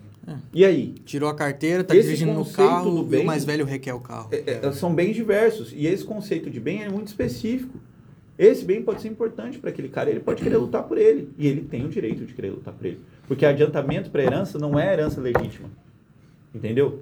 Então não quer dizer que aquilo já foi feito, a partilha, tá, tá, e está legalizada a propriedade do bem. Não dá. A não ser que nenhum dos irmãos conteste. É, mas aí que tá, pode ser contestado a qualquer tempo, né? Cara, aí isso que entra uma... Não tem como prescrever, não? Então, nesse caso, eu nem lembro a prescrição de- desse fato, porque normalmente nunca chega na prescrição. Cara, é muito doido. É- Aconteceu. demora pra reconhecer a autoria, né? Então, é. Normalmente, nesse caso, se eu não me engano, posso estar falando besteira, eu tenho medo de falar isso ao vivo. É, é que é difícil você tomar providência no desconhecimento do fato. Com certeza. Então, muitas vezes você não tem conhecimento do fato, né? E se eu não me engano, esse é um dos casos que o termo inicial vai ser do, do conhecimento dos outros herdeiros. Pô, aí que tá, tipo... Porque tem muita gente que sabe que foi vendido do pai pro filho, mas não sabe que é ilegal. Ah, sim. E aí, tipo, de onde, de onde que é começa isso, o cara. tempo pra prescrever, tá É ligado? isso que é louco, é isso que é louco, você vê, né? E isso mudando um pouquinho de assunto pra gente poder voltar num quando a gente tava conversando. Olha o tamanho da nossa responsabilidade, cara. tipo assim, de, de, de, de pegar. E é porque às vezes a gente desvaloriza muito o conteúdo informativo porque a gente sabe da informação. Mas pra quem não sabe, cara, é a salvação de uma vida. Salvação Entendeu? da Às vezes é o dinheiro que ele precisa Pô, quitar um monte cara, de a dívida. gente tá, tava falando aqui sobre marketing jurídico e tal, não sei o quê, mas muito mais do que só captar cliente, a gente tem um papel social muito forte de informar, cara. Sabe? Se você é médico, você estudou, você tem que devolver seu conhecimento à sociedade. Assim como nós somos advogados e estudamos, temos o conhecimento da legislação quase que. É, é, não quase que integralmente, mas a gente consegue interpretar a legislação quase que integralmente. Assim que a gente tem acesso a ela, a gente consegue digerir ela, porque a gente já teve acesso a ela várias vezes. A gente tem um dever moral de passar para a sociedade esse conhecimento. E isso automaticamente cria demanda. A partir do momento que o cara estiver falando no Instagram sobre isso, estiver falando em um, um jornal, estiver falando num podcast sobre isso, e falar assim, cara, isso aconteceu comigo, vou ligar para esse cara. Isso te favorece e beneficia um cara que nunca teria acesso a esse tipo de conhecimento. Entendeu? Então, olha o tamanho da importância de você ter a honradez de partilhar o que você sabe. Entendeu? É, é, eu, acho, eu acho extremo egoísmo a pessoa estudar, estudar, estudar, estudar, estudar e. Não sou. Não falo sobre isso, não, não dou palestra, não.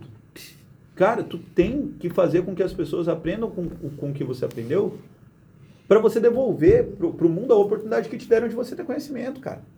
Isso aí acontece muito, principalmente na cidade onde eu vivo, no interior de Mato Grosso do Sul. Eu falo coisas que, para mim, eu, eu dou palestras para mulheres que são atendidas, que sofreram violência doméstica num, num projeto da prefeitura. Eu falo para elas coisas como a Lei Maria da Penha existe há anos, cara. E na Lei Maria da Penha prevê a possibilidade da agredida requerer pensão do agressor, pensão alimentícia do agressor. Isso como um fato, um, um fato de medida protetiva mesmo. De medida protetiva não é só distanciamento. Medida protetiva não é só fazer o cara ficar 200 metros de você. Não, medida protetiva pode ser qualquer coisa. Inclusive, uma dos termos de medida protetiva é que o cara pague alimentos para a mulher. Cara, mulher passando fome porque tomou um pau do marido, vive sozinha com casa. Cara. Ela não tem noção do que a Lei Maria da Penha fala. Tentou morar com a mãe. Pra gente, pra gente é um negócio tão. Tá lá, mas a Lei Maria da Penha é curta, cara. Você, você lá e fala, cara, olha que legal. Tem 21 artigos, 26 artigos. Aí, tu, artigos. aí tu fala sobre isso. Você fala sobre Ainda isso? tem umas polêmicas, né, Arthur? Que a gente fez até um trabalho uma vez sobre Mais isso. Mais de um, inclusive. É. O quê? Aqui, aqui a gente. Tra... É, nesses sete períodos até, trabalhou muito Maria da Penha. Excelente. Teve cara. muito evento, muito aluno fazendo E tem que fazer, sabe por quê? Porque é impressionante é, é, como as pessoas ainda desconhecem. Desconhecem. Cara, e tem um negócio na redação da lei que é muito curioso. Quem, quem viu isso é. foi o Arthur, inclusive. A gente fez um trabalho sobre isso. Que quando a gente vai ler a, a, lei, parece que é só a partir da Maria da Penha que a mulher é considerada um ser humano. Perfeito, é, perfeito. É, revoltante, né? É. Que, que na redação segundo. fala. É, passa a ser equiparada a ser humano. Tem, tem isso na redação da Maria da Penha. É, é cara, é, é, é as pessoas, às vezes a gente subestima pela nossa realidade, o, achando que todo mundo tem acesso à informação e não é bem assim. Não é bem assim, sabe? Sempre que vocês tiverem como, como instituição, como diretório, a oportunidade de falar para mulheres que sofrem violência doméstica sobre os termos do, da, da, Maria, da Lei Maria da Penha, muito mais do que isso. Tentar informar elas não só como, como diz a lei, mas como requerer o que diz a lei. Sabe? É direito delas não reviverem aquilo, é direito delas serem tratadas de forma é, prioritária na delegacia, com máximo respeito, sendo menos invadidas possível, possível com isso. Porque antigamente, os delegados, os investigadores, estavam mulher e assim, ah, e aí? E o que, que você fez para ele? Isso, entendeu? Hoje em dia não, hoje em dia não. É dever da delegacia ser preparada para atender a mulher em contexto de violência e dar para ela um amparo para que ela se sinta confortável em, em ir lá e, e, e, relatar aquilo. Por isso que hoje tem as, as delegacias especializadas. Cara, e tem uma... Eu nunca vou me esquecer disso. Uma, quando eu estudava na Uniron ainda, se bem que agora que juntou, né? Estamos de volta. Mas na época, quando eu comecei, eu fiz o primeiro período lá na Uniron, antes de vir para cá, começar do zero aqui, é, um professor estava contando sobre um caso na delegacia que a mulher tinha sido so, sofrido violência sexual. Uhum. Aí a pessoa já tá no estado, né? Aí o policial que foi chamar ela, é, em vez de ir lá, delicado, uhum. lá, só saiu lá na porta e. Qual foi que foi estuprada aí? Meu Deus. É isso. Tipo é assim, isso. cara, a mulher tá. É e trata como se fosse só quem foi o assaltado aí, quem foi. Gente, a gente tá falando quem é de. É... é muito difícil, cara. É muito difícil porque você perde um pouco como, como agente público, você perde um pouco a sensibilidade para casos graves. É. Quando você, por exemplo, quando você se torna advogado e você pega o primeiro caso para defender um cara que, que supostamente cometeu estupro, você fica em choque. No quarto caso, você já tá tipo. Ele supostamente fez isso. Me conta aí. Tá, o que aconteceu? Então, assim, é muito. A gente tem que, a gente tem que entender e prezar para entender sempre, porque agora a gente tem essa visão. Mas daqui 10 anos, às vezes a gente perde essa sensibilidade com o tempo, porque a gente tem muito contato com a matéria, muito contato com o fato, que para outros é absurdo. É a mesma coisa de alguém que mexe com necrópsia, por exemplo. Hum. Primeiro, o corpo é absurdo. Mas dois anos de profissão, o cara mexe naquilo como se estivesse mexendo em qualquer coisa. Então a gente tem que, como ser humano, não perder a delicadeza de pessoalizar e humanizar a nossa profissão. E isso é triste que a lei tenha que obrigar a fazer.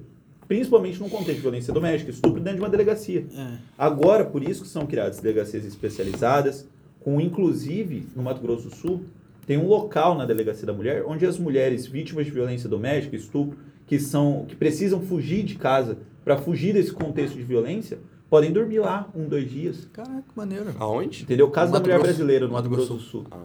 A Casa da Mulher Brasileira no Mato Grosso do Sul é um, é um dos institutos mais lindos que eu já tive a oportunidade de visitar. Isso aí é muito Que é, inclusive, onde é a Delegacia da Mulher em Campo Grande.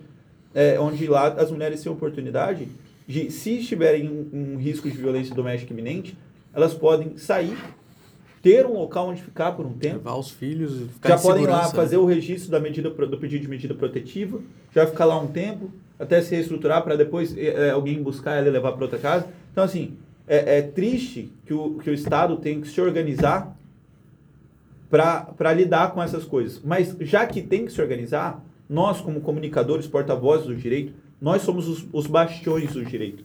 O advogado é quem dá para o público o discernimento da demanda dele. Então a gente tem que mais, muito mais do que dá para a mulher o conhecimento do artigo é falar para a mulher assim, ó, esse é seu direito. E eu vou te ensinar como alcançar ele. Porque é muito fácil você fazer uma cartilha no teu Instagram e falar que a mulher tem esse, esse, esse direito. A mulher não sabe onde ir, cara. A mulher não sabe que delegacia ir, como falar, como que faz o pedido de medida protetiva. Qual o telefone? Pô, qual que é o telefone? Com quem que eu falo chegando lá? Então, assim, muito mais do que você dar o direito é dar um encaminhamento para o alcance desse direito, que é muito diferente. É muito diferente do que você sentar com a sua gravata até o pescoço no Instagram e falar assim, mulher pode isso, isso, isso, isso. Não, cara. A gente, a gente eu tenho, cara, eu tenho isso muito para mim. A gente tem a responsabilidade de estar onde precisam da gente. Se você trabalha com direito de família, onde que está a violência doméstica?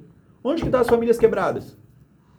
Onde que estão os, os problemas familiares? Para você ir lá, ah, mas lá não vão me pagar. Compartilhe o teu conhecimento, cara. Você vai adquirir notoriedade. Vão te olhar com outros olhos. Vão te ter com mais credibilidade. E mesmo assim você vai estar mudando a vida de alguém que está te ouvindo. Entendeu? Então, cara, contexto de violência doméstica é complicadíssimo, complicadíssimo. Não adianta nada. Tem uma lei Maria da Penha que é uma das melhores leis contra a violência doméstica do mundo. E quem mais precisa saber disso não sabe.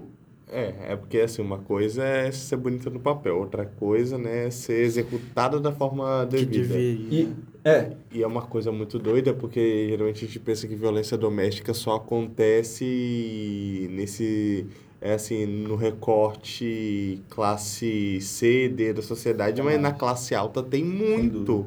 A questão é que como tem muito mais em jogo, patrimonialmente falando, É, Isso- preza mais pela, isso. pela- deixar a família junto, né? é, pelo nome, é mais escondido. Tanto é que eu escrevi uns dois, três livros que eu abordo esse tema lá. Que é justamente isso. É, não é que não acontece, é que eles escondem o máximo que eles Sim. podem. É, eu acho até um pouco de presunção, eu estava falando disso aqui, é, principalmente por ser um contexto de violência é, contra a mulher. Eu não, não posso falar nada de como funciona o sentimento de uma mulher dentro de um conceito de violência, porque eu nunca vou saber o que é isso. Mas, juridicamente falando, a gente estuda o ciclo da violência, né? E isso eu posso falar. O ciclo da violência é muito doido, cara. É, é, é maluquice como a pessoa cria dependência do, do, de quem a violenta por causa de um ciclo de lua de mel e violência.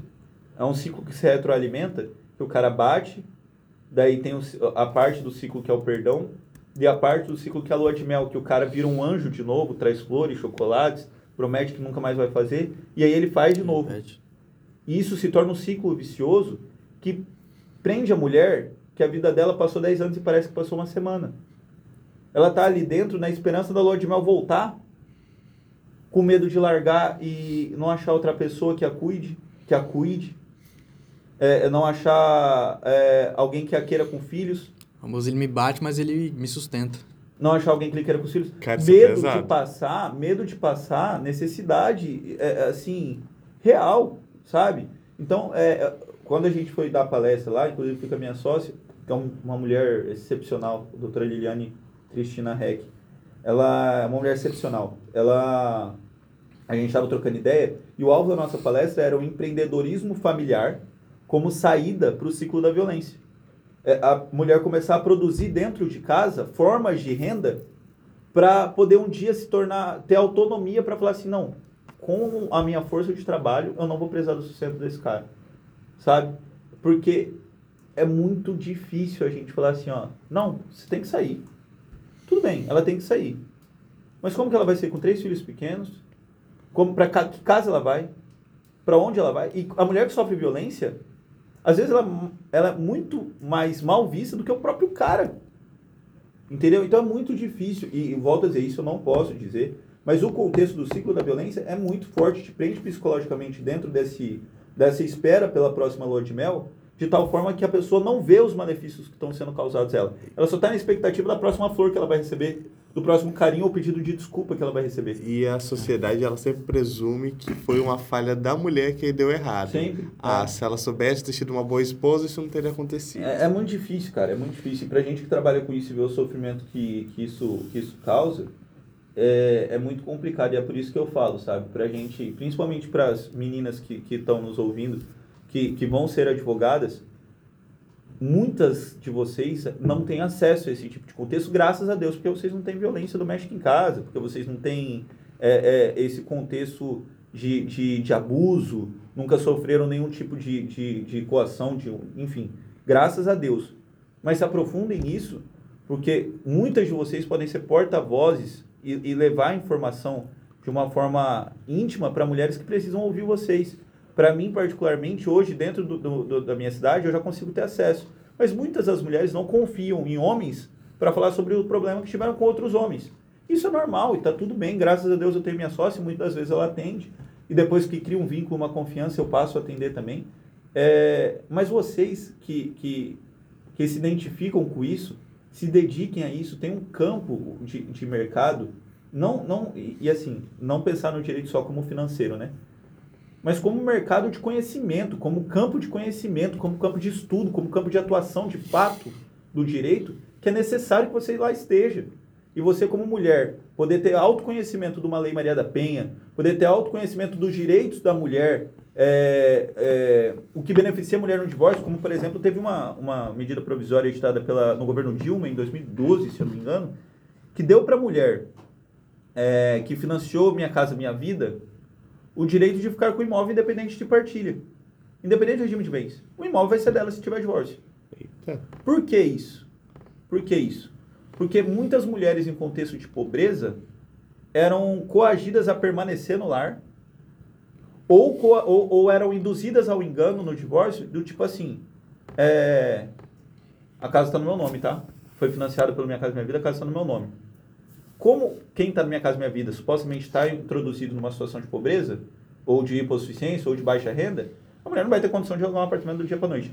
Aí o cara falava assim, ó, ou você fica aqui, quieta, apanhando, sendo traída, isso, isso, rua. isso, ou você vai pra rua. Ou, no divórcio, o cara fala assim, casa está no meu nome, financiamento está no meu nome, na Caixa Econômica, você sabe que você não vai sair daqui com ela, né? Para privar isso, vendo essa hipossuficiência gerada é, em favor da mulher, principalmente nessa, nessa, nessas condições, houve a, edição dessa medida provisória. Muito questionada a constitucionalidade dessa lei, eu concordo absolutamente, porque foge de todos os, os, os preceitos da meação, que, que lá prevê que independe da, da, da comunhão, da comunhão de, de bens que eles, que eles comungam dentro do casamento. Mas é uma realidade, entendeu? É uma realidade. Essa medida provisória não foi editada porque a Dilma queria agradar a mulher. Não, é porque a gente tem um contexto vigente, punjante, é, é, vivo de violência contra a mulher de várias maneiras. Então você que é mulher, que está ouvindo a gente, que estuda o direito, se debruce para descobrir as partes do direito que podem salvar a vida de uma mulher e dar para vocês a possibilidade de ter o gosto de viver o direito no benefício do outro, cara.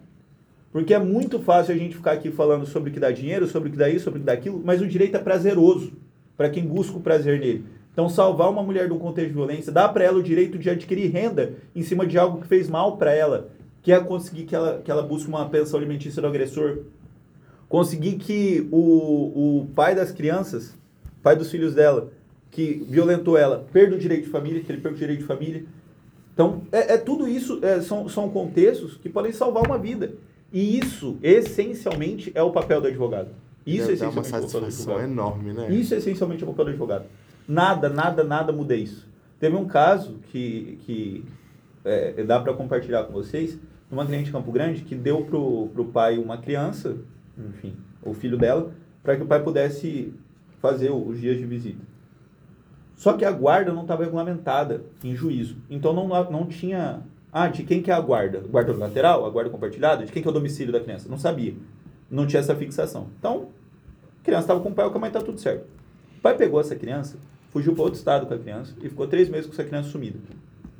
A mãe desesperada, ele não deixava ela falar com a criança e tal, não sei o quê.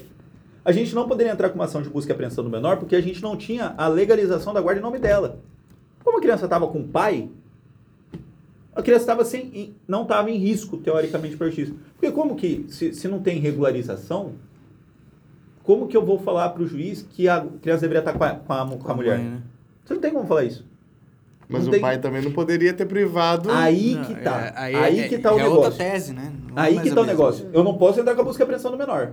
Mas eu posso entrar com uma ação de alienação parental. É. Aí eu entrei. Que é primeiro, muito pior. primeiro eu entrei com a busca e apreensão do menor baseada em provas, em provas diversas de, de título executivo, de título judicial, de diversas da sentença, né? Entrei com, com fotos comprovando que a criança morava com a mãe há muito tempo e tal, não sei o quê. O juiz, assim, de maneira acertada, negou. Porque baseado em fotos, eu posso estar tirando a criança de uma casa que ela mora há muito tempo. O juiz não pode fazer isso de forma precipitada. Mas essa foi a nossa primeira tentativa. Ele negou. Entramos logo em seguida com, com pedido de guarda, então. Com pedido de guarda. Aí, dentro do pedido de guarda, a gente negociando, negociando, negociando com o advogado do cara. Eu falei, bicho, então tá.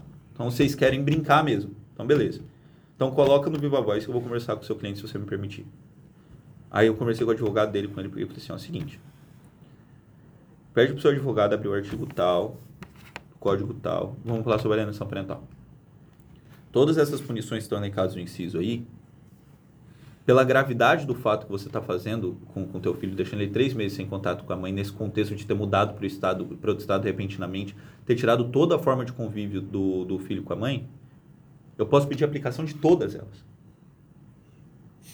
Porque são, são, são penalizações cumulativas, não são alternativas. Ah, só pode escolher isso? isso. Não.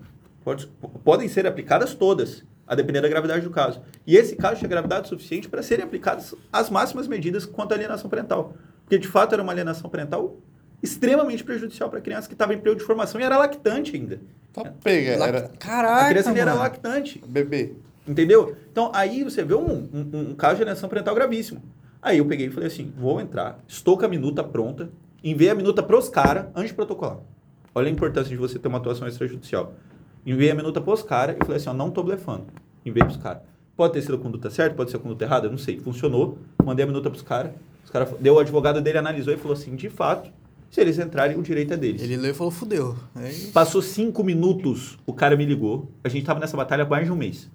Passou cinco minutos, o cara me ligou e falou assim, ó, o, o pai da criança.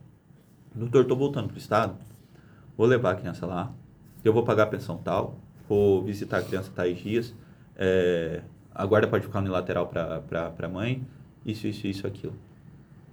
Cara, eu liguei pra mãe, juro por Deus, eu liguei pra mãe... Ai, chorando. Chorando, chorando, chorando. Eu liguei pra mãe chorando.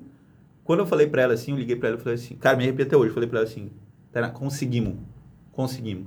Seu filho tá voltando. A reação daquela mãe, ela não, pode, não precisaria ter me pago um real. Eu dei pra ela, eu não, demos pra ela a chance de ter de novo dentro do núcleo familiar dela o, o bebê dela, o filho dela, cara. Sabe, é a mesma coisa de alguém pegar, é, me sequestrar e o policial ir lá me tirar de dentro do cativeiro e me colocar em casa de volta. Sabe? E, e são situações que o direito te traz que, pelo. Cara, é, é- são. É onde você pega, senta assim depois no final do dia e fala assim: é, é isso aí. Cara, É eu- isso. Eu imagino que deve ter sido tenso, sabe? Tá de chorar só ouvindo. E já pensou em escrever um livro sobre isso? Não, mas eu, eu, eu- eu gosto muito de escrever, mas eu, eu ainda preciso de. Eu preciso acumular mais conhecimento para conseguir passar, passar tanto conhecimento através de escrita. Não, é porque assim, tem muitos livros que eles eh, abordam o direito através de storytelling. Aí você poderia Perfeito. narrar o caso, mudar os nomes, Sim. um pouco o Eu acho contexto. isso interessantíssimo. Pra falar sobre alienação parental, essas questões, aí se escreve a história do ponto de vista contando os E fatos. não é algo chato. né? Não. É. Porque é algo que que faz o leitor. E atinge o público em geral, É, né? é verdade. Porque de acordo com o fato, eu fazendo analogia pro direito, qualquer um consegue entender. Não é nichado, não é tipo, ó, sessão de direito tá aqui. Não, é um negócio que fica estampado. É, é uma obra que serve tanto para você se ci- citar em um HC, ou HC, ó, desculpa, em alguma peça, mas também dá de parar no Oscar. Sim, sim. Cara, vocês vão lidar muito com essas situações. Hoje é, é o que eu, que eu falo. Eu me sinto privilegiado, privilegiado por a cada cliente. Hoje eu tenho inúmeras ações distribuídas, muitas ações distribuídas. E eu fico, cada cliente assina um contrato comigo, eu fico privilegiado porque é uma pessoa que está te dando o problema dela na mão, te pagando por aquilo e dando credibilidade na sua possibilidade de resolver. Cara, e... Cara, é muito doido isso. E são casos, assim, direito de família, gente, tem uns casos, assim, que é surreal. Eu já vi muito caso de cara que manda o dinheiro pro exterior pra não ter nada no nome dele, pra não dar nada no divórcio. Tem, no o direito, o direito prevê isso como uma possibilidade da teoria da aparência. A teoria da aparência é, é- hoje é uma realidade no nosso direito, no nosso ordenamento. Quando você não puder comprovar a renda que o pai possui, ou quanto ele tem em banco, quanto ele tem de bens, a aparência que ele demonstra de uma qualidade de vida É muito alto. pode ser medida suficiente para estabelecer uma fixação de alimentos. Então, por exemplo, você olha para o cara, o cara é autônomo, está com a conta zerada. Tem lá que ele recebe 1.200 reais por mês. Mas todo final de semana ele está em arte próprio, jet ski, cada roupa dele custa 10 mil reais. Aí você anexa isso como advogado, você tem que ser perspicaz. Você entra lá no, no Instagram, na rede social dele, no Twitter, alguma coisa, colhe essas informações, apresenta em juízo e diz que essa é uma forma de fraude, pô. Ele está tentando fraudar a justiça, tentando é, é, esconder os bens que possui, sendo que ele tem demonstrado um padrão de vida extremamente superior à condição que ele apresenta. Aí a justiça usa isso como analogia da teoria da aparência para poder dar à criança a condição de vida equiparada ao que o pai possui. Porque é, esse é um princípio que é aplicado à possibilidade do pagador junto com, de fato, o que ele tem de renda. Então, o que ele demonstra ter e o que ele tem de fato são um só para a justiça. Entendeu? Então, na ausência do que ele tem e só tendo o que ele aparenta ter, é o que vai ser considerado como uma possibilidade dele do pagador para ser equilibrado com a necessidade do menor. É bem isso. Ou, ou também com. Até por divórcio também, né? Quando a pessoa quer se escafeder com isso, a teoria da aparência também se aplica, né? Perfeito, perfeito. Se aplica e, e, e se aplica de, de sobremaneira o que há a possibilidade de se houvesse desequilíbrio, a gente poder entrar a muitos casos de, de fraude de o cara ter empresa em nome de outros, né? Há vários casos no divórcio que é a desconsideração da personalidade jurídica. Há vários casos em divórcio que é a desconsideração da personalidade jurídica, porque sabe que aquilo é praticamente um, uma, em tese, uma, você está lavando o dinheiro para que ele não, não aparente ser um bem próprio e, e não entre na ameação de divórcio. É, cara, isso aí são. E é isso que eu digo. Nunca vamos esgotar os casos de direito de família, porque a criatividade das pessoas não é finita. As pessoas são criativas para defender seus próprios interesses. Então, num caso de divórcio, uma pessoa que quer se beneficiar, ela pode fazer qualquer coisa e a justiça não consegue prever o que é qualquer coisa. Mas entendeu? ela faz uma doação para uma empresa fantasma, né? Pode acontecer de. Isso, isso, isso a gente está falando coisa que a gente nem tem como mensurar. Esses divórcios milionários, sabe? É, é- são questões. É muito difícil, cara. É muito difícil. É muito difícil. É É, difícil. E assim, a gente tá falando desse caso de caras canalhas que fazem isso, mas assim, mas tem mulheres que também fazem Sim, isso e pra muito pior. Pra benefício próprio. São Às vezes até próprios. jogam pro cara, né? Que, Sim. que É. ele é mais rico. São interesses próprios, sempre buscando. Ou ela é a rica e ela quis café de com a grana, vamos dar nada por aí. É, é verdade também. E, e, e você, como advogado, você também tem que, que entender seu cliente, cara. É, é- às vezes a gente, a gente é ludibriado também. Às vezes o, o cliente chega lá com uma historinha, quando você vai ver, história não é nada daquilo, entendeu? Às vezes o cara E pega e tu montou assim, toda ó, uma tese baseada no que ele falou e tá tudo errado. Tem Cara, que eu já cheguei em cliente meu que eu, tudo. eu tava percebendo que ele tava mentindo pra mim, a gente já tava quase no meio do processo. Eita, pega. Eu peguei e falei pra ele, falei, irmão, deixa eu te falar um negócio. Tu mente pro teu pai, tu mente pra tua mãe, mas pra mim você não pode mentir, porque eu posso dissimular os fatos dentro do contexto do processo para conseguir te proteger. Mas se eu basear os meus fatos processuais em uma mentira sua, quando eu for pego de surpresa, eu não vou conseguir me defender. Então me conta o que aconteceu e obviamente que eu vou te dar o panorama mais favorável dentro do processo. Se você me contar o que aconteceu, eu vou direcionar a sua verdade para um rumo mais favorável para ti. Agora, quando o cliente mente para você, cara, isso é muito comum, muito comum. O cara chegar e falar assim: ah, aqui, ó, emprestei esse dinheiro para a pessoa e a pessoa está me devendo. Quando você vai ver, esse dinheiro que ela emprestou, na verdade, não era empréstimo, era o aluguel que ela estava devendo de um outro negócio. Daí, quando você vai cobrar, a pessoa apresenta um comprovante, tem que pagar em dobro. Vai falar assim, cara, que isso? Da ah, onde que eu chegou isso? vergonha de te falar tal. Gente, então, assim, é, é, é difícil, cara. Esse, essa, as pessoas defendem os próprios interesses o tempo todo e você tem que estar preparado para identificar quem de fato está de boa fé, quem está de má fé. Eu já neguei casos, assim, vários casos que eu percebi que o cara tava só querendo tirar dinheiro do outro, infundadamente, não tava querendo buscar pleitear o seu direito. Ele tava querendo prejudicar bem. o direito alheio. E nesse caso, eu não vou manchar minha imagem com o magistrado da cidade, principalmente numa cidade do interior. Que é pequeno, tem um juizado, uma vara. Tem uma vara, tem um juizado, e Tem você dois vai lá, juízes. você tem uma boa relação com a juíza, você entra com um processo desse. Obviamente que os servidores te olham com maus olhos, a juíza te olha com maus olhos. Você está você tá essencialmente tentando prejudicar o direito alheio em detrimento do interesse próprio, entendeu? Porque não é só o interesse do cliente. Quando você topa a causa, é interesse seu. É interesse seu, é o honorário seu que vai vir daquele processo, principalmente sendo uma causa de êxito. Então, assim, é, é, é difícil, cara. Tem que ter o filtro, tem que ter o filtro. Cara, mas assim, é muito doido. Aí, aproveitando que a gente tá né, nessa vibe, e o assunto ficou até mais leve, né? Porque estava numa linha... Assim, é muito interessante como a gente consegue flutuar de linhas mais pesadas para Uhum. linhas mais leves. É, e até fazer um comparativo agora, né? Que o sistema que a gente vive é civil law.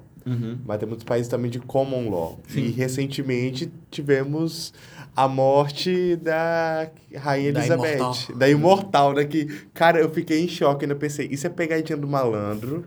Ela vai fazer Cara, que nem Lázaro. achei, porque ela vai levantar. Ela morreu, deu cinco minutos e a CNN já tinha notícia no ar.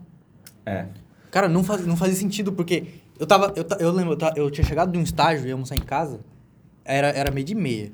Aí eu tava vendo TV, Rainha, Rainha Elizabeth foi pro hospital porque os médicos temem pela sua vida. Aí eu terminei de almoçar, dormi 10 minutos, Falecido. eu acordei, minha mãe assistiu o jornal, Rainha Elizabeth faleceu. Caralho, tem meia hora que saiu a notícia. A gente Que ela tava um- no hospital. A gente vive em mundo globalizado. Acontece uma coisinha aqui e já tá do outro lado do mundo. É foda. E é, é legal porque. Não, não é legal. é interessante, porque ela foi pro hospital e tudo se movimentou pra ela. Tudo. Todas as redes de, de, É. de informação do mundo. É que tem os protocolos, né? Da, É. da, como eles vivem numa, numa monarquia, lá tem os protocolos. Por exemplo, o, o- as pessoas que, que são da mídia, que vão noticiar o fato, tem que estar com, com as roupas condizentes à situação. A programação britânica inteira tem que parar para noticiar o fato. São, são tradições, são tradições é, monarcas que eles mantêm. E é muito interessante como eles são fiéis à cultura. E é, um, e é uma monarquia que não tem poder nenhum. É, Pelo é pura- contrário, é puramente é- ela, não tem, ela não tem poder político no sentido de estar lá editando lei, mas ela tem o poder social e de Muito- é- prestígio. é muito é, alto. É dita, é dita- influência. Existe uma influência de prestígio muito grande. A família real é o centro, é o centro do, do, do universo. do- Da Europa, pra é- falar a é verdade. O centro, é o centro do, do universo. É, é, é eles são monarcas de quase 13 países, cara. De quase 13 países. Então, é, é, a influência que eles possuem, não de maneira prática, mas de maneira social, é extremamente. Aí, Tanto é que a fila para poder velar a rainha tinha quase 14, e muita gente Horas famosa.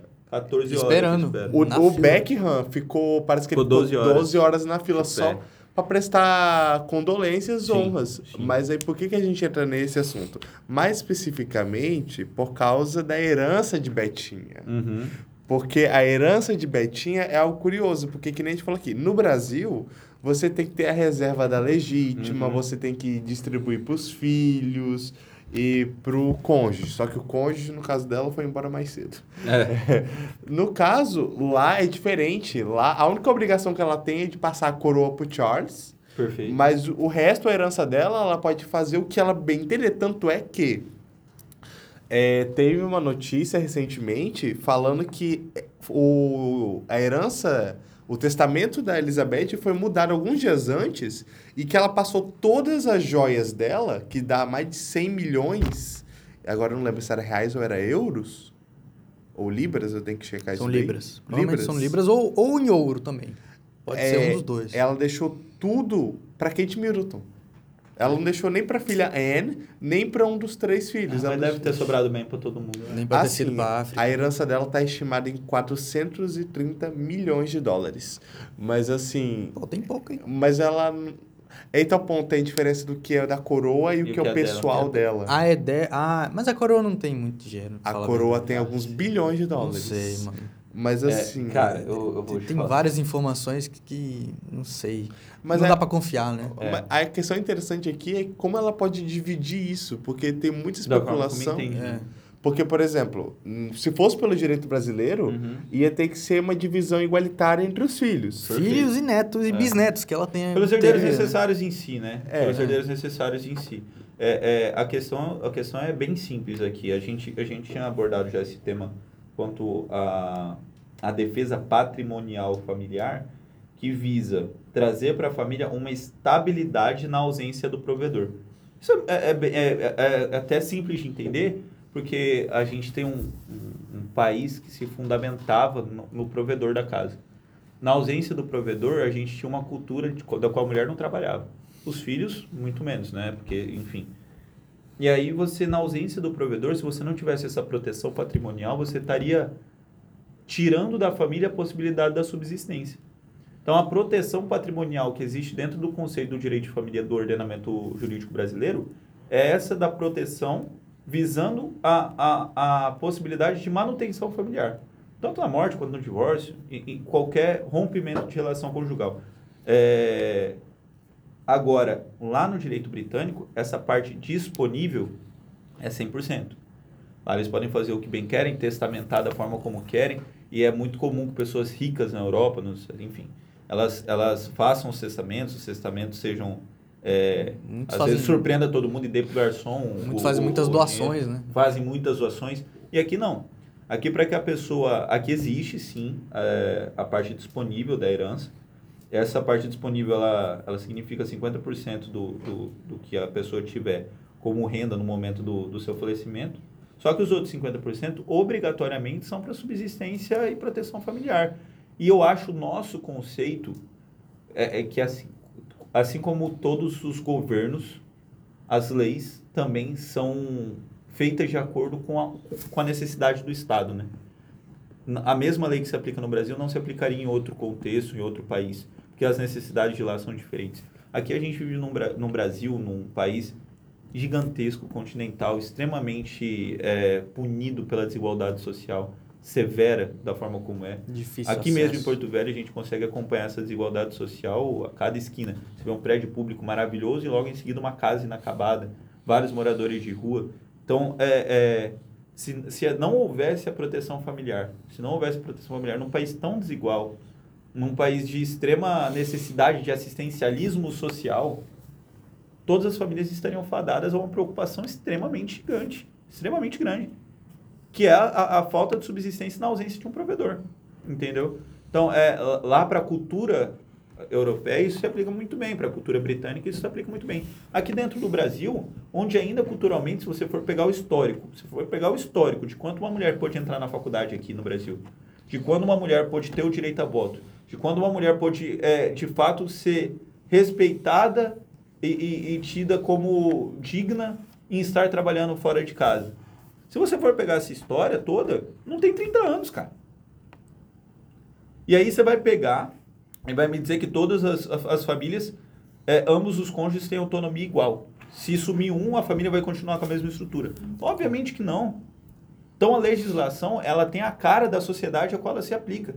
E a legislação brasileira tem essa cara de proteger a família na ausência do provedor. Isso é proteção patrimonial no direito de família. Isso é a proteção patrimonial. É visar a subsistência, a possibilidade de manutenção de uma família na ausência de quem provê, de quem dá àquela família a condição de vida. Imagina se assim não fosse. Imagina se o cara pudesse testamentar todos os bens e a mulher que ele pediu para que não trabalhasse porque ele ia sustentar a casa, vai ficar como? Entendeu? Então, esse contexto eu acho muito digno e aplicado. Eu acho, na verdade, quase que todo o direito de família é muito bem escrito para as condições e realidades do Brasil, sabe? A gente tem uma condição de famílias peculiares, uma, condições de, de famílias que estão em contextos é, irregulares. Aqui, as relações no Brasil são muito irregulares, né?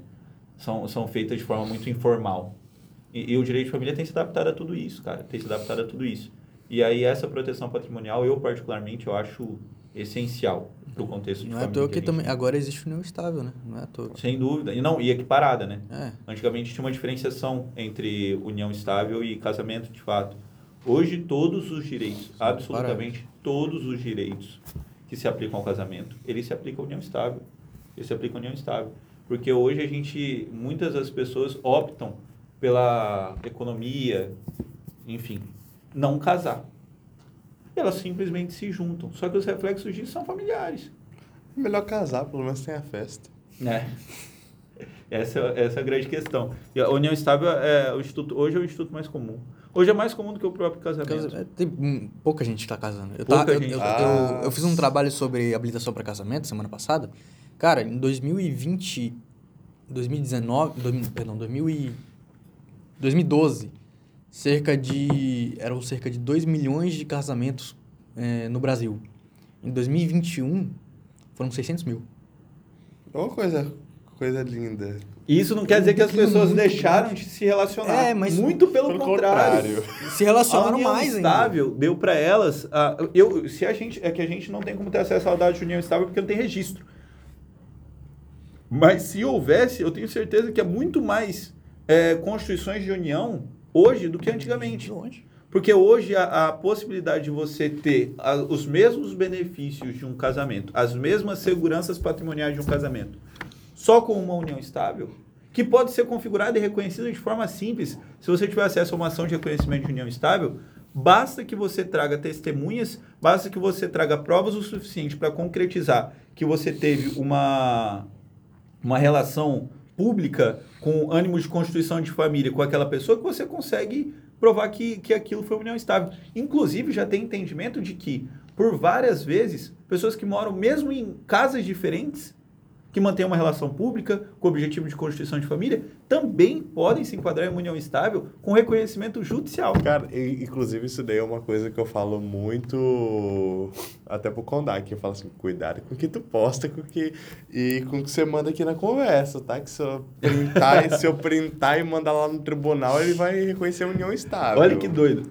Teve uma decisão em São Paulo que Nunca mais. decidiu o contrário. Nunca mais converso sobre casamento com a minha namorada. Vai! Chega de falar sobre planos. Sabe se ela printar, ela... Vou apagar todos os Excel lá que Ah, e, e tem uma outra. A, a questão da união estável agora deixou de ser, antigamente, muito antigamente, era de cinco anos. Para que você, cinco anos de relação. Agora é seis pública. meses. Não tem data. Seis meses, você pode dormir com a pessoa data, no final cara. de semana. Não tem data. Se você tiver a constituição de uma relação com ânimos familiar, de todo esse contexto de, de fato, uma, uma união real, independente de prazo, ela pode ser configurada união estável. Depois, Fudeu. E olha que loucura, tem um julgado em São Paulo que, olha o caso, as pessoas se uniram, cê- vocês viram, são mais requisitos que esse, mas os principais é, é manter uma relação pública com ânimos de constituição de família, certo? Tem mais pré-requisitos que esse, mas esses são os principais. É, a gente pega esses dois conceitos e coloca um casal que fazia universidade na mesma cidade, vamos supor que a gente é, morasse em Ji-Paraná e a gente mudasse para Porto Velho para poder fazer faculdade. E aí, é, nós dois nos relacionamos, somos um casal, viemos a Porto Velho e falamos assim, ó, para dividir as contas, para não ficar pesado para ninguém, o que, que você acha da gente morar junto. O ônibus é de constituição familiar? Não. Não. Não é. E o julgado em São Paulo reconheceu que não era uma união estável, porque o ânimos da constituição daquela relação não era de constituição Era familiar. ânimos econômicos. Exatamente. Era de divisão de bens. Era de divisão de gastos, desculpa, era de divisão de gastos. Olha que loucura. Então, da mesma forma como a gente tem uma Caraca, ótica, mano. uma ótica, de, uma ótica de casais que vivem em casas diferentes e que podem configurar uma união estável pelo ânimos de constituição familiar e uma relação pública, o inverso também pode acontecer. E esse, nesse julgado em São Paulo, em que as pessoas moravam juntas, mas o ânimos não era de constituição familiar. Comprovadamente, eram ânimos de divisão de gastos. Agora, a questão que fica é, como comprovar isso? Ah, gente, não, a pessoa só... É difícil, cara. É complicado. difícil. Ele só... Pô, você tá morando um ano e meio junto, Namorando. namorando. Ué, é porque assim, estuda, rotina puxada, a pessoa já tá ali, ué. É uma Então, é, não é aí que você, que você vê o aspecto do poder da prova, né? Você Mas- vê o aspecto do poder da prova dentro de uma relação processual. Eu, é difícil, eu cara. conheço gente que conheceu Conheceu a pessoa sexta na balada, domingo tava morando junto já. Ixi, Caraca, esse aí é emocionado. esse é o famoso eu. É, é, Eu sou assim. é, não, eu, eu falo assim, Pior que eu perdi minha namorada de namoro um dia depois que eu conheci ela. eu... E ela aceitou. Doida. Viu? Essa, tenho mas um é, já. esse Isso, cara. meu amigo, eu chamo ele de princesa da Disney. Sabe? É, Só foi sentar que já se apaixonou. Meu Deus. Ele já tá morando junto. Até hoje. Não, não deu errado, não. Tô juntos até hoje. Coisa boa. Eu acredito, acredito. Acredito nessa possibilidade. Cara, mas assim, união estável independe de tempo. É, Depende. Depende de Tô achar a pessoa fudido. certa. Posso terminar mais não. Né? É, mano, isso, isso que é louco. Tive É só, lá- não, é só lá não ouvir esse episódio aqui que tá de boa. Vou privar. Vai ser muito legal. Isso aqui não vai pro ar, não. Aí eu, eu sempre brinco com o Dark, que fala assim, brinca comigo pra você ver se não vira uma união estável esse negócio. Mas é... Finge até que tem filho. Então- não, aí é mais complicado. Aí Não, eu estou complicou. grávida. Nenhum dos dois tem útero, mas... Assim, tá em dois estados diferentes, mas a gente dá um jeito. É, mas assim, é muito legal porque direito de família, que nem você falou, é uma coisa orgânica, uma coisa viva. Sim. E ainda tem isso, a tecnologia ajuda muito nisso. Porque, por exemplo, a gente vive numa sociedade que às vezes você tem que viajar a trabalho ou você conhece alguém pela internet, você se afeiçoa, você... é, e manter essa conexão com a pessoa, então vocês não estão nem fisicamente próximos. Perfeito. Mas vocês estão emocionalmente ligados e tem uma vida ativa, por exemplo, nas redes sociais, que é muito bem documentado. Isso também pesa, né? pra- Exato, exato. É uma loucura que você se colocar na posição de jogador, né, cara? Olha como, olha como, a, olha como a análise do cara é, É uma é, tem que ser responsabilidade gigante. É uma responsabilidade muito grande, cara. Eu não, eu não, eu não mensuro um cara desse. O, o cara conseguir visualizar e configurar uma união estável com uma ação de bens de um casal baseado na, nas provas apresentadas é, é, é loucura, é loucura, é loucura. Cara, mas assim, é... eu, eu acho muito interessante. É um, é um dos temas que eu acho mais legal, porque. Tu tá doido? É só de parar pra pensar que é só tu postar uma coisa errada no, nas suas redes sociais que você pode ter que pagar metade do que você tem quando Exato, você e, tem e te traz uma, um conceito, um conceito de responsabilidade efetiva muito grande, né, cara? Porque você tem que tomar cuidado com a, a forma como você constrói suas relações. Porque pro direito, intenção é ato. E- Entendeu? Então, assim, você tem que tomar muito cuidado com, com a forma como você constrói e constitui seu- seus relacionamentos, como você nutre seus relacionamentos, sob pena de, de fato, você... E você não tem que contestar. Porque você é responsável pela, pela forma certeza. como você cativa o afeto e pela forma como você nutre ele. E é doido como a justiça intervém nisso, cara. Cara, e é muito doido, porque, por exemplo, você vê muita gente que, tipo, casal vai fazer postagem, e aí fala meu amor, não sei o quê, e bota umas legendas toda melosa. Aí, quer, 0.1. aí, tipo, Você quer ponto é. Ponto.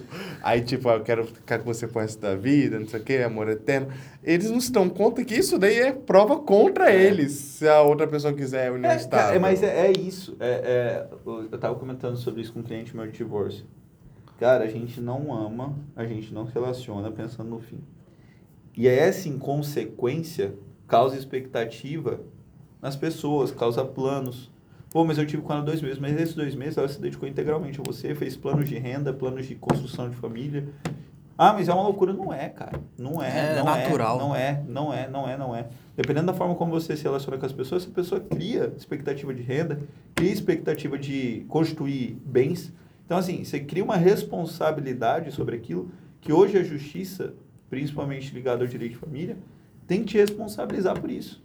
Tem que te responsabilizar pela expectativa causada. É, e é, e é aí que eu volto batendo ponto. Como o direito de família é, é maluco, cara. Porque tu tem que abordar a intenção da pessoa no sentimento que ela expressa no momento que ela está com outra pessoa.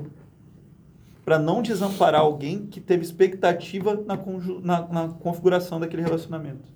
É muito. É, é, estar e estudar direito de família é você estudar pessoas o tempo todo, cara. Cara, isso é muito legal porque só de pensar que a gente está num país que até pouco tempo atrás, bora supor que a pessoa nem fosse casada, que ela não, que a- caso não fosse relação de amante, fosse só a relação de duas pessoas que estavam juntas, mas não formalizaram o casamento e nem tinha união estável. Pensar que, só- que tem um tempo atrás as pessoas podiam se amar muito, passar anos juntos, mas só o fato de não ter a formalização do casamento deixava a outra parte sem direito a nada. Pra uma época que uma postagem errada no Instagram te prende a pessoa, é Ó, surreal, Vou não te dar um exemplo interessante. Vou te dar um exemplo interessante de união estável, mas ligado a, a regime obrigatório de separação de bens. Se eu não me engano, são 60 ou 70 anos. Não lembro. Pesquise pra mim. É se- 60. 60 anos. né? 60. As- Ah, regime sim. de separação obrigatória É, de bens são 60. 60 anos. Vou te dar um caso, um caso fático, um, um- fato, é, para a gente exemplificar como seria a união estável nesse caso. Qual que é o fato? Um cara tinha 60 anos. Não, vamos supor que ele já tinha mais. Vamos supor que o cara tinha 65 anos. Ele se relaciona com uma mulher há 10 anos em união estável. E não tem nada configurado. Ele se relaciona com uma mulher. Não tem casamento, tem nada, tem nada, tem nada. Beleza. Aí, esse cara morre. Esse cara é milionário. Milionário. Tem muitos bens. Esse cara tem 65 anos, é milionário e está com uma mulher há 10 anos. Não tem nenhum reconhecimento de união, de união estável. Esse cara morre, a mulher entra com um pedido de reconhecimento de união estável acumulado com o direito dela à, à herança, à participação da herança. Certo? Beleza. Para ela entrar como cônjuge meieira, já que não teria outra esposa, e para ela assumir a possibilidade de herdeira, já que a união estável, quando quando entra com o pedido de reconhecimento dela, ela vai para o regime comum, que é o de comunhão parcial. Então, ela vai ser meieira e herdeira. Como que a gente faz para analisar esse caso, para dar uma sentença, se ele já tinha uma idade avançada, se no contexto dele, para ver o reconhecimento de uma união, na idade que ele possui, teria que ser de separação obrigatória de bens. A gente reconhece a união e declara que essa união tem que ser com separação total de bens, com separação obrigatória de bens. A gente reconhece essa união e dá para ele, dá para ela o direito da comunhão parcial ou não reconhece essa união? Essa questão aconteceu comigo no meu escritório e a gente teve que estudar um pouco o caso, porque qual que é a realidade? O que, que o direito aborda? Que não na separação obrigatória de bens, o termo inicial da relação ocorrida após os 60 anos é de separação obrigatória. Só que nesse caso a gente conseguiu comprovar que o início da relação era anterior. Isso que eu tava Ah, pensando. Você falou entendi. 65, ele Então tinha você- 55. Então você faz o reconhecimento da união estável. Antes da idade que, que pode chegar. É, porque pelo caso que ele falou, eles começaram, ele tinha 55 Exato. anos. Então, você, você sempre que você for entrar com pedido de reconhecimento de união estável, você não entra com pedido de reconhecimento de união estável do dia do pedido. Você entra do início da relação, Da relação. pelo que você consegue comprovar. Nesse fato, houve a possibilidade de juntar um material robusto probatório aos autos que pudesse comprovar o início da relação em momento anterior aos 60 anos, e a gente conseguiu dar para o juiz a visualização de que o que a lei diz, e isso é importante, você não tem que saber o que a lei tem lá escrito. É o que a lei quer dizer com aquilo, a forma como ela deve ser interpretada, a forma como ela quer ser interpretada. E a forma como a lei quer ser, ser interpretada é que o início de uma relação após os 60 dá a entender que aquela pessoa ela tem uma fragilidade na relação quanto a interesse patrimonial, quanto a- enfim. É, é, vai dar uma insegurança nessa relação que causa a necessidade de ter a separação obrigatória. Agora, quando a relação é anterior aos 60 e ela é firmada, formalizada aos 65, por exemplo, vou te dar outro exemplo. Ele não morreu, mas ele quis casar aos 65, mas ele tá com ela desde 55. Entendeu? União de bens. Porque a- ele escolheu viver com ela enquanto ainda estava em idade possível. E É, e ele quer casar com 65, mas essa convivência não é de agora. essa convivência, é pre- essa convivência passada. Não é uma então, ó, olha estranha, que né? loucura como a união estável chega, cara. É amor verdadeiro. É amor verdadeiro, amor verdadeiro. Mas assim, brincadeira, eu sei que tem casos que realmente pode ser amor mesmo, mas eu, eu conheço, é assim, gente, é porque eu, eu vejo cada caso esdrúxulo. É assim, é, agora, é, é assim, tem horas que eu não posso passar pano pro, pra, pra minha comunidade, né? Mas o que eu conheço de cara é assim, malhado de academia de 20 e pouco, 30 anos que é, fi- fica, tem relacionamento com cara de 60, 70 só por causa do dinheiro, Coitado. tá fora do gibi, tá? É, não tá no gibi o tanto de, de cara assim, é, sem brincadeira. Aí eu já boto mais de uma fé da, do, do masculino mesmo, porque o, que- a maioria dos casos que eu conheço é de homem que faz isso. Mas, Normalmente a mulher ela só ameaça, né? Fala, Nossa, queria tanto um velho rico pra me sustentar. Mano, Mas ela o- só, que- ela só queria mesmo, tá ligado? Homem é atirado, tá, meu filho? O homem não fica só na ameaça, não. Vai lá e arranja. É, Mas assim, e no caso dos, das duas pessoas terem mais de 60 anos? Separação obrigatória da mesma forma. É. A lei não prevê, a lei, não, a lei prevê a condição do contraente, né? A lei prevê a, a, a condição do contraente, quem vai contrair a união, independente se o, ela não prevê a condição do outro. Ela não prevê a condição do outro. Ela não prevê que para ser separação obrigatória, esse tem que ter 60 e aquele tem que ter 50. Ah. Ela não prevê essa condição. Ela prevê uma condição exclusiva de que a pessoa após os 60 anos tem que ter a separação obrigatória, independente da idade do nubente que, que for E a lei se adaptou, porque era 70, aí foi 60, 70, 65, aí agora é 60. Certo, tá O que- o que- diminuindo? o que Tá eu- diminuindo. O que eu acho... Eu o acho que- que não passa de 60, assim, mas... Sendo bem honesto contigo, a lei ela traz pra gente certos requisitos que nos fazem pensar. Inclusive, eu estava conversando com o meu professor de pós-graduação e a gente estava discutindo a respeito disso. E ele falou que, de fato, é muito estranho que a lei entenda que com 59 anos e 11 meses uma pessoa é capaz de discernir E sobre a- 60 as, suas, as suas escolhas de relacionamento e, e se relacionar com a pessoa com a comunhão de bens que bem, bem entender. E dois meses depois ela não é mais. Entendeu? É- é- Esse conceito é um pouco. É, é é difícil de, de você mensurar, mas é compreensível. É. Porque é, nunca vai ter uma placa de proibido fazer se alguém já não tiver feito. Então, é, vai ter uma placa aqui de proibido pisar na grama, porque vive gente pisando na grama. Vai ter uma placa aqui de proibido fumar, porque já acenderam um cigarro aqui dentro. Então, o, o- esse fato, ele vem para proteger um instituto que era muito comum uns anos atrás, que é de pessoas mais novas se relacionarem com pessoas mais, Mais velhas, velhas. para depredar o patrimônio do cara. Enfim, Tem até a música, né, do Cabeça Branca. É. é, e- e é, é isso. A lei existe por uma razão.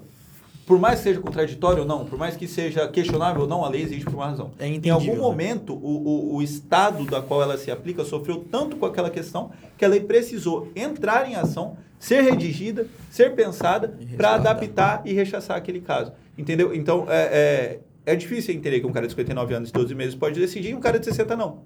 Mas, é que existe uma razão para isso. Compreensível. Mas né? vai, vai ser sempre assim, porque mesmo se a gente subir para 70, vai ter aquela questão. Perfeito. Por que, que um cara com 69 e 11 meses perfeito. pode... E aí a gente entra na questão da, da maioridade penal, É. enfim, tudo isso. Mas é que é estranho, principalmente numa escolha que não interfere em nada além do próprio cara. Entendeu? Porque é, uma- é um direito disponível dele, casar ou não, e escolher o seu regime de bens. Você está extraindo dele um direito disponível em detrimento de uma idade. Só que, volto a dizer, sempre que houver uma lei, as pessoas que. as- os homens médios, que a gente costuma dizer que são as pessoas que não estudam direito, elas costumam questionar legislações é, que parecem ser absurdas, mas que naquele momento histórico tem Fazia um contexto sentido. de necessidade de existir. E, e- e esse é um contexto que a, a depredação patrimonial das pessoas mais antigas que se relacionavam é, com pessoas mais novas e prejudicavam toda essa relação da proteção familiar pré-existente, entendeu? Tem todo esse contexto que a pessoa tem que enxergar para entender a lei. Porque se você for ler a lei seca lá, tem cara que fazem isso direto no Instagram, pô, me mata. Pega um projeto de lei e fala assim: olha que absurdo, o projeto de lei tá falando isso. Cara, tem um contexto para aquilo, entendeu? Não procurou nada. Tem um né? contexto para existir aquela legislação, tem um contexto para existir aquele projeto. Vai ter um contexto para ele ser negado? Por exemplo, o piso da, da enfermagem. Tem um contexto para ele ter sido negado a liminar pelo ministro do STF, cara. Não pode, no meio de uma gestão, no meio de um exercício financeiro do Estado, o, existir uma lei para gerar novos gastos, que não teve previsão orçamentária. E aí, beleza, vai gerar novos gastos. Vamos aumentar, vamos aumentar o piso da enfermagem. Mas vai tirar dinheiro da onde? Se o planejamento orçamentário já foi feito no último exercício. Aí, se modificar a forma como a lei foi redigida, para o piso da enfermagem subir para o próximo exercício, para daí você indicar qual imposto ou qual, qual vai ser a destinação de renda que vai ser dada para poder aumentar isso, aí você tem um, um negócio. Agora, você exigir dos municípios que do dia para a noite eles instituam um aumento de gasto, daí todo mundo olha lá e fala assim, um absurdo. O STF tem que acabar, tem que explodir o STF. Negaram a Chega da judiciário. Que isso? Tá tudo compra... Gente, pelo amor de Deus, entendeu? A gente, e, e isso, cara, me dá. Até me arrepio, porque tem, tem gente que estuda, que é advogado, que se propõe esse papel.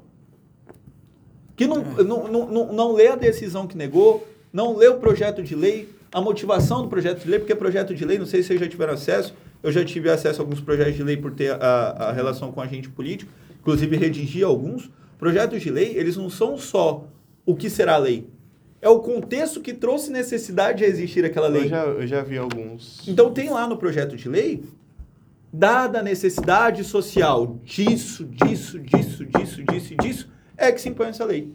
Então, é, é, é muito raso qualquer discussão que se refira só ao texto. Entendeu? É muito rasa, é muito rasa. É até que se você for se você for pegar o texto só a literalidade dele, é, você vai perceber que, por exemplo, o Código Penal ele não te proíbe de fazer nada. Ele só basicamente tá catalogando e precificando os crimes. Perfeito. Não é que você não pode. É assim, Causa e consequência. poder matar você pode. Só que se você matar, você tem Vai que cumprir uma, consequência. pena. Perfeito, causa e consequência. Porque é tá lá assim, matar alguém. Se, se você for pegar só pela literalidade do que tá escrito, tá falando, você pode matar, só que você vai pagar alguns anos de reclusão. É uma diferença muito grande entre proibição e tipificação de crime. É muito diferente. É, nada é proibido no Brasil. Então, Não existe cerceamento do direito no Brasil. Nada de proibido. Mas... Existe causa e consequência. Causa e consequência, sempre. a, a questão é uma coisa é poder, outra coisa é dever. Perfeito. Aí esse é o ponto, por isso que a gente tem que interpretar a lei, porque se você for ler tudo ao pé da letra, É, essa, essa é a interpretação que nos cabe. inclusive teve que ter até uma revisão, por exemplo, no crime de estupro, teve que ter uma um retcon lá, porque lá falava especificamente é, de penetração vaginal. Uhum. Então quer dizer que se uma mulher fosse estuprada é, questão anal ou um cara fosse estuprado, não seria tecnicamente Uhum. crime de estupro, porque lá na lei estava especificamente que É, houve uma interpretação extensiva sobre ato libidinoso, né? É. É, hoje a gente tem uma interpretação muito extensiva do que é estupro, do que é ato libidinoso, do que é um, um, um ato invasivo para a configuração de estupro. Eu acho isso maravilhoso. Eu, particularmente, não tenho oposição nenhuma. É, quem, quem se assusta com a extensão de, a- de interpretação de uma lei de estupro, tá preocupado demais. Tá, tá errado estar preocupado. Tem É. que tá. Entendeu? Então, tá Não preocupado. faz sentido. Pra mim, pra mim, cara, pra mim é- eu acho maravilhoso. Tinha Quanto- até que aumentar. Quanto mais, quanto mais, eu eu não sou punitivista, tá? Muito pelo contrário. Mas nessa questão em si, é, é você trazer mais segurança e fazer com que um agressor pense mais na hora de cometer o ato é super legítimo, cara. Eu, eu volto a dizer, não sou punitivista. Não gosto da política punitivista do Estado. Mas, nesse caso em específico, é, você especificar tão unicamente um ato, um ato de estupro que pode ser feito de tantas formas, é, e, e não é nem um pouco meu, o, o, o meu lugar de falar sobre isso, é, não, não estou na pessoa de dizer sobre isso, mas uma mulher pode ser violentada de várias formas, de várias formas. Ela pode se sentir violada de várias formas. E o estupro tem que acompanhar isso, cara. O estupro tem que acompanhar isso mesmo. É, é, é, é, é o, conte é o contexto, né? É o contexto. Cada vez mais a gente tem uma, uma sociedade violenta contra a mulher, de várias maneiras sendo desrespeitadas, de várias maneiras sendo transgredidas. E, como a gente disse, a lei acompanha o Estado. Toda vez que a gente tiver que ter uma lei Maria da Penha, toda vez que a gente tiver que ter um aumento da, puni da punitividade do, do estupro, a gente não tem que se preocupar com a lei. A gente tem que se preocupar com por que ela está sendo criada. É, porque. Ah, nossa. Se existe a Lei Maria da Penha, que tem muita mulher apanhando, cara. Cara, isso daí é uma verdade. É que eu lembro que teve uma vez numa palestra que eu fui e a palestrante falou bem assim. É uma vergonha existir a Lei Maria da Penha. Aí, de, aí de primeira, eu, eu tava no começo da faculdade, de primeira eu fiquei assim. Aí depois ela explicou. Porque se existe essa lei, é porque existe a conduta que está sendo tipificada Perfeito. ali. Se não Perfeito. tivesse essa conduta, não iria ser necessária a lei. Perfeito, é isso. É, quando, quando saiu uma, por exemplo, saiu a nova lei de improbidade administrativa. Pô, a gente não tem que se preocupar, lógico, a gente tem que se preocupar porque nós somos operadores de direito, temos que entender a lei, ver qual é a aplicabilidade, a possibilidade de trazer isso uma realidade fática. Mas a questão do, de existir uma nova lei de propriedade é que está tendo uma preocupação tão forte com crimes financeiros contra o Estado que há necessidade de ter uma nova lei. Então, toda vez que eu vejo uma nova lei, eu não me preocupo com ela. Eu me preocupo com a necessidade dela ter existido, cara. E é muito foda. Então, a gente está falando aí de um contexto de, de aumento da pena para estupro. Eu falo, caramba, tá rolando muito, sabe? Cara, e, e eu fico, e tenho outro ponto, aproveitar que a gente estava até falando de direito de família, que eu estava antes dessa entrevista, eu até comentei sobre esse tema da decisão do STJ com a professora Ravine. Tu teve aula com ela, né? Não, ainda não. A professora Ravine, eu estava na sala do Moisés conversando com ela. Aí a gente conversando, aí o assunto chegou na união afetiva de novo, né? Ela falou assim: eu acho isso uma besteira. Eles estão construindo os, os entendimentos do que pode e que não pode. Gente, é igual, é exatamente igual uma união heterossexual, é só botar os mesmos direitos. Aham. Mas não, esse povo quer quebrar a cabeça, é, é, dando direito a direito aos poucos, fazendo equiparação, é só copiar e colar. É. É pra agradar, né? É, mas agora, agora, houve, agora houve uma equiparação. Agora, cada vez mais, a gente ruma a equiparação integral dos direitos. Tanto que... Esse é o ponto, mas tá indo pedaço a pedaço, É. mas se é, necessária, é fundamentalmente a mesma coisa, só muda o Perfeito. gênero. É que, é que com- como, a gente, como a gente bem sabe, há uma construção social, não do atendimento de minorias, uma construção social num contexto extremamente grande de vários conceitos, interesses e afins. E a gente não vai negar aqui que o, o, o preconceito é latente. O preconceito é latente, pô. A bancada evangélica é gigantesca no Senado, na Câmara, é gigantesca. Então, pô, por que, que não aprova uma lei na integralidade? Porque tem bancada evangélica defendendo interesses de pessoas que têm um preconceito é, é, contra a união afetiva, entendeu? Caramba, mas isso é um absurdo. Sim, mas a sociedade reflete a Câmara. Só tem bancada evangélica porque tem evangélicos lá sendo representados. Eu não digo evangélicos, digo, gente, eu não tô querendo, pelo amor de Deus. Às vezes até esqueço. Tô, Eu não vejo eu não tô evangélico, falando, não, eu não tô, eu não tô falando evangélico, eu não tô falando evangélico, a religião, eu tô falando a bancada conservadora. A bancada conservadora existe porque existe conservadores. Então, se existe lá a representatividade daquilo, existe o representado. Aí que Sim, entra mais discussão. É isso que entra mais outra Então, discussão. por isso que está mudando as etapas, está mudando aos poucos. Mas aí que entra uma outra discussão. O quanto o Congresso reflete a população real. Perfeito, é Porque isso. o Congresso é um bando de homem branco velho. A maior parte da população é mulher e negra. Certo. E a gente tem muito pouco parlamentar mulher e negro. Sim, É tá mudando agora. né? concordo. Tem, tem, É, tem gente muita tá gente no diferente. Essa, mudança. essa eleição ano tem muita gente diferente. Não, então, eu sei, Tem mas o que eu tô, muita querendo- gente eu tô querendo dizer assim, diferente. tá avançando pouco porque quem tá no poder Tá não, saindo, não é né? interessante que mude. Sim. Sim. É, mas é, mas é isso, cara. Mas querendo ou não, Mas não mesmo, re- mesmo que não represente a totalidade, representa uma boa parte, sabe? Por exemplo, a, a gente não tem como negar que a, a- o- os, maiores, os maiores poderosos e interessados nas mudanças políticas é, que estão na cabeça do, do negócio realmente são brancos, velhos, conservadores. E agora a gente tem um movimento que está voltando. É, engraçado como a política é cíclica, né? 30 e 30 anos. A gestão passada a gente estava numa num negócio de novo, novo, apelando para a direita e tal. E agora a gente está no caminho contrário. Tu- Cara, o- o- no Mato Grosso do Sul, um governador que foi governador há, sei lá, 12 anos atrás, está concorrendo vai ganhar.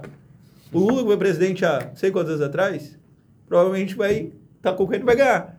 Então, a- a- olha como a política é cíclica. A gente vem numa margem de renovação, daí, quando a renovação não dá certo, a gente volta pro passado e busca a referência de novo para trazer de volta. Pois é, não procura algo novo. É né, muito, cara? é muito difícil, cara. O contexto político é muito difícil. Eu, Eu- acredito que ele não represente todas as pessoas por estereótipo, mas ele representa todas as pessoas por interesse. Eu acho E que. Esse ano em específico é, é muito bom porque tá todo mundo saindo. Tem muita gente saindo, muita gente saindo, muita gente trocando. Cara, e muita mas- gente nova entrando. Mas Sim. eu, eu acho muito eu acho muito engraçado que eu, eu imagino que essa polarização política que a gente tem é uma forma é porque assim o Brasil tem mania de invejar e querer copiar tudo dos Estados Unidos mas sempre copia errado Uhum. é porque lá é, só tem dois partidos o Sim. republicano e o democrata aí eles querem importar isso pra cá ferro e fogo Lula Bolsonaro Eu acho Mas que é eles totalmente diferente. é Porque é- aqui, querendo ou não, tudo é direita ou tudo é esquerda. Lá não, acho- lá é- tem direita e tem esquerda, extremo e meio também. O pior é que nos Estados Unidos tem dois partidos, mas nem lá é esse negócio de direita e esquerda, porque tem direita e esquerda nos dois partidos. Pois é, e inclusive eles. em- é, saiu a decisão recente, é de. é, como é que chama? Se- é, legisla, é, eles querem legislacionar a mídia social. Sim. Os dois partidos, democrata e republicano, entrarem em consenso. O que é impossível, Impossível. acontecer no Brasil. É, impossível. Eles são a, a República Café com Leite que deu certo. Não Mas, faz. cara, eu vou te falar um negócio. É, o que a gente está vendo no Brasil aqui, essa polarização política, até para a gente encaminhar para encerrar, acho que tô falando três horas. Mas o, o que acontece? E, e a gente, quem está ouvindo, quem for ouvir isso, não se assuste com esse tipo de conversa, porque a gente está falando sobre o, a estrutura democrática do nosso país, e isso é parte fundamental da Constituição, então não foge do assunto de direito. E se você entender que isso foge, infelizmente, você precisa reestabelecer os seus conceitos sobre direito. Porque na lei máxima do nosso, do nosso Estado, a defesa do Estado Democrático de Direito é cláusula pétrea, é uma das principais, dos principais artigos da legislação constitucional. O que, que eu quero dizer com isso? A gente está vivendo um momento extremamente crítico. A polarização de direita e esquerda transforma todos os eleitores que possivelmente poderiam ter poder de escolha mediante propostas e afins, eles viram rivais de torcida de futebol brigando uns com os outros, não por conceitos, mas para defender bandeiras. A partir desse momento, você tem um, uma divisão no Estado que prejudica gradativamente a construção de uma democracia. E aí, o que, que ocorre? Com o tempo, você, vocês vão ver, eu, eu li um livro recentemente sobre a queda das principais democracias no mundo e a justificativa para o que elas falharam. Elas falham quando a polarização política assume um poder tão extremo que um dos políticos começam a questionar é, a legitimidade do voto, começa a questionar a legitimidade do, dos, dos, outros poderes, começa a destruir a divisão entre os poderes e haver interferência. É, quando tudo isso acontece, o Estado democrático de direito ele começa a viver uma ruína, porque se esse cara está disposto a deslegitimar a democracia pelo voto, deslegitimar a democracia pela divisão dos poderes, porque a divisão dos poderes é parte fundamental da democracia, você começa a, a temer para que ele possa ter alguma medida antipopular para subverter a Constituição. Isso aconteceu em todas as outras democracias que acabaram, tá?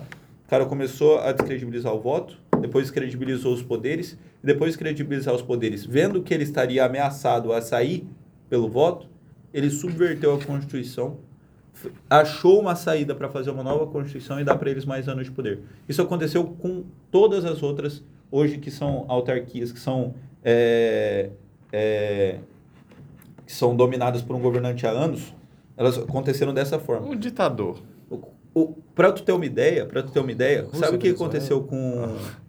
Sabe o que aconteceu com, com, por exemplo, pessoas como Hitler? Tem aquele da Itália, que era um... Mussolini. Que era Mussolini. Mussolini. Tem o Putin hoje. Tem é, o Putin. Putin. É, da, é, Venezuela também. Sabe o que aconteceu? Hugo Chaves. Sabe o que aconteceu com esse... Com, Pinech, por exemplo. Pinochet. Sabe, sabe o que aconteceu com a Alemanha? A Alemanha, eu não sei se vocês conhecem a história de... Conheço. De, ele era, ele era um, um, cara populista, ele era um... Um, um pintor, um artista. Ele era um cara... Frustrado. Ele foi, repro, ele foi recusado Aí na escola. o que, que ocorreu? A Alemanha estava em completo declínio financeiro, econômico, político. Hiperinflação. Aí o que aconteceu? Eles viram na imagem popular daquele cara uma forma de falar assim: hum, vem aqui.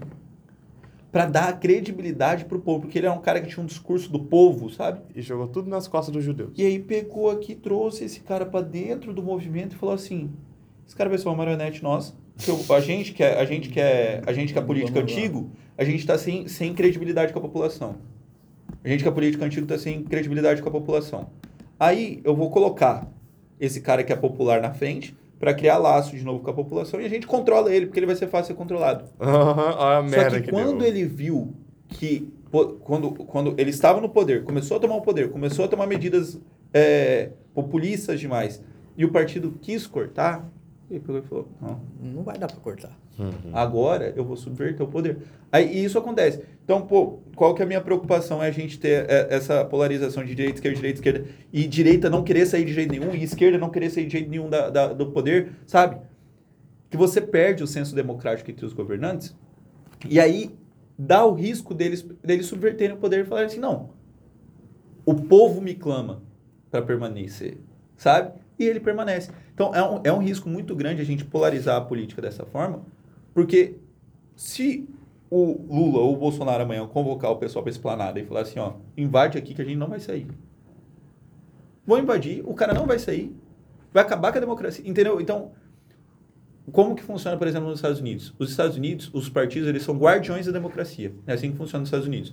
Se eles veem algum cara é, autocrata, algum cara é, é, com, com medidas extremistas, tentando concorrer a um pleito político, já aconteceu inúmeras vezes de os dois partidos se juntarem para derrubar esse cara. Ah, o, o, Trump, ele falou que ele não ia entregar se ele perdesse. O pessoal é, se juntou e tirou ele. A então, assim, também. É, a, os partidos, eles são a porta, eles têm a chave da democracia na mão. E eles escolhem para quem que eles vão abrir a porta para que possa concorrer. Um cara só pode concorrer se ele estiver filiado a um partido. E aqui no Brasil também é assim. E os partidos aqui no Brasil, eles não assumem essa responsabilidade. É, E lá, inclusive, né, tem todo, quando você vai ver as séries, eu adoro essas séries políticas lá, VIP, não sei se já assistiram. O cara, tá todo mundo falando disso no escritório. O Precisa assistir. VIP. É muito bom. Não, velho. É, não, é velha, já tá- acabou acho que em 2017 Todo a série.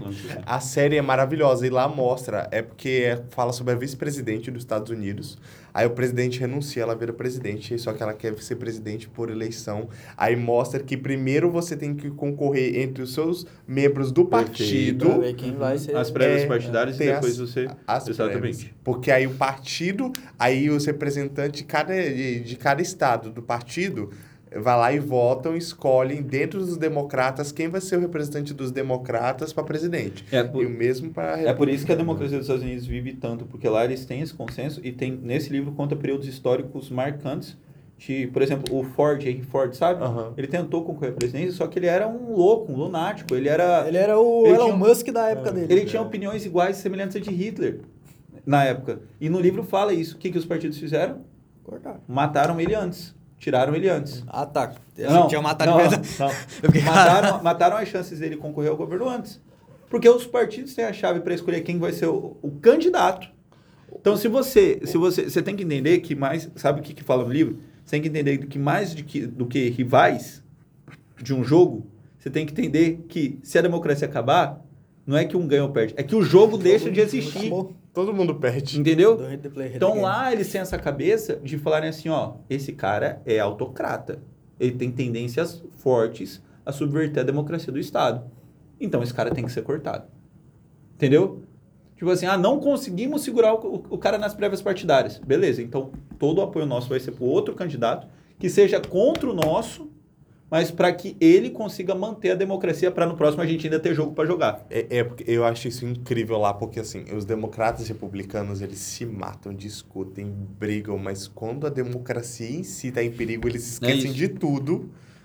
E tem um equilíbrio, eu acho que é um verdadeiro equilíbrio. Eu Sim. admiro a política norte-americana por causa disso. E aí esse conceito tem que ser É- trazido. É, um é, uma, é uma coisa que quando, quando você compara com o Brasil, você vê que a legislação nossa é muito superior, infinitamente superior, mas que eles têm uma cabeça que, É. que eles conseguem fazer a legislação dele, que é 3 mil vezes menor, ser muito mais valiosa do que a nossa. É porque a forma como se construiu o Estado, do, o Estado democrático dos Estados Unidos é muito diferente do nosso. E o É. que eu quero dizer com isso é que a gente ainda está demorando muito para entender essa questão do que o jogo só vai ser jogado enquanto tiver democracia, sabe? Aí o que, que ocorre? Fica. a- aceitam populistas, autocratas, para assumir o, o poder só para manter o partido e os interesses do partido no, no mando de tudo, mas não entendem que eles não podem fazer isso à torta e à direita sob pena de algum de um louco entrar no poder e de fato, porque assim, é, por mais que eu, eu tenha crítica do Bolsonaro, a democracia sobreviveu. A democracia sobreviveu. Por enquanto. A democracia sobreviveu. Assim, parece que, parece que ele já admitiu que vai entregar a faixa, se perder e tal, não sei o quê. A democracia sobreviveu. Ele, ele teve indícios de autocracia, mas ele não foi o cara que subverteu a, democra- a democracia. Só que se essa linha continuar, em algum momento algum cara vai chegar. Vai chegar um louco desse do, do, do maluco da van aí, vai chegar algum O cara aí. Wang. Vai chegar algum cara aí que ele vai falar assim, não, se eu assumir o poder eu não Agora- saio mais. Agora é do meu jeito. Entendeu? E aí? E aí os, os partidos não entendem ainda que o jogo só pode ser jogado enquanto houver jogo. Cara, e inclusive tem uma coisa muito importante que as pessoas não entendem. Por exemplo, reforma na educação. Gente, para você ter uma reforma na educação, você tem que pegar um ciclo da criança desde da alfabetização até o terceirão. Isso dá mais ou menos 12 anos. Perfeito. 12 anos dá três Doze? mandatos. A da alfabetização até o terceirão dá 12 anos. Ah, é porque... Não, eu tô, eu tô Se a pessoa gente- faz a Não, é que, eu, é que eu fiz o cálculo errado. Com 6, 12 dá 18 anos. Uhum. Aí, então, são três mandatos. Você teria que ter três presidentes nesse período só para ter um ciclo. Uhum. Ele- é, o que falta aqui é eles terem esse consenso que nos É o Estados consenso Unidos... de manter um plano e continuar aquele plano, É, né? é tipo assim, olha, independentemente de quem ganhar, as crianças não podem pagar por isso. Bora, bora assim, é, bora de- nossas brigas, nossas brigas, mas na educação ninguém toca. É. Na educação. Na economia. Mas aí sempre vai ter, sempre vai ter assim, na educação também toca, mas e na saúde? É, a saúde também anda. Ah, mas isso aqui, é, isso aqui também O que que acontece? O, o, o, é que- é a gente tem uma visão muito polarizada da política na questão de, principalmente na questão de assistencialismo social. A, a política de esquerda é uma, é, uma, é uma- é uma política mais assistencialista, enquanto a da direita ela não é tão paternalista, assim, ela tenta, ela, não é que ela promove, promova menos assistência social, mas o foco dela é diverso, o foco dela é, é, é outro, é outro, é outro foco. E aí, quando você cria planos para facilitar o acesso da criança a uma educação de qualidade, baseado numa assistência social, baseado numa possibilidade de dar renda suplementar para a família poder colocar a criança numa escola melhor e afins. E aí chega um governo de direita que entende que esse assistencialismo social é prejudicial à comunidade, prejudicial à sociedade, que não busca pelos próprios rendimentos e acaba dependendo do Estado paternalista para se manter, Tira dinheiro de um lugar, joga pra Cê- outro. aí você muda totalmente. É, Isso acontece justamente pela polarização política. É, porque bem que Enquanto podia. houver essa polarização extrema entre direita e esquerda, não tem continuidade de governo. E ponto, cara. É porque, por exemplo, teve aquele a, a PEC do congelamento do teto de gastos Recente, públicos. Cara, e por que, que eles não fazem uma PEC com um valor altíssimo para congelar é, o valor da educação, mas num valor bem alto, que ele não pode ser diminuído daquilo? Então, aí entra tudo aquilo que a gente estava conversando. Não precisa nem ser assistencialismo como a esquerda quer e nem então Sim. se virem que nem a direita quer. Mas um meio termo, porque assim, educação é essencial, gente. Não é uma coisa que a gente pode deixar. É. Ah, eles não podem depender do Estado, eles que se virem. Não, educação é uma coisa que. É que a nossa Constituição, ela é paternalista. Ó, nossa Constituição, se você abrir o, o, o artigo 5º, acho que 16 Ah, mas o quinto.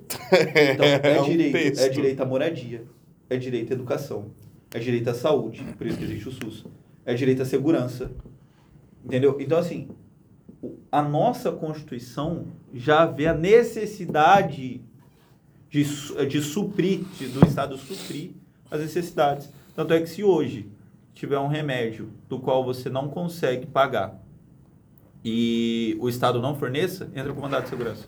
Obrigação do Estado fornecer gratuitamente, foda-se. Mas você é a favor ou contra isso? Vai ter que eu, cara, eu acho que a sociedade brasileira hoje precisa disso. Toma, eu rezo para que um dia não precise. Então, é, eu sou do mesmo Eu rezo para que um dia não pensamento. precise. Mas hoje você vai, Precisa. hoje você vai falar o quê?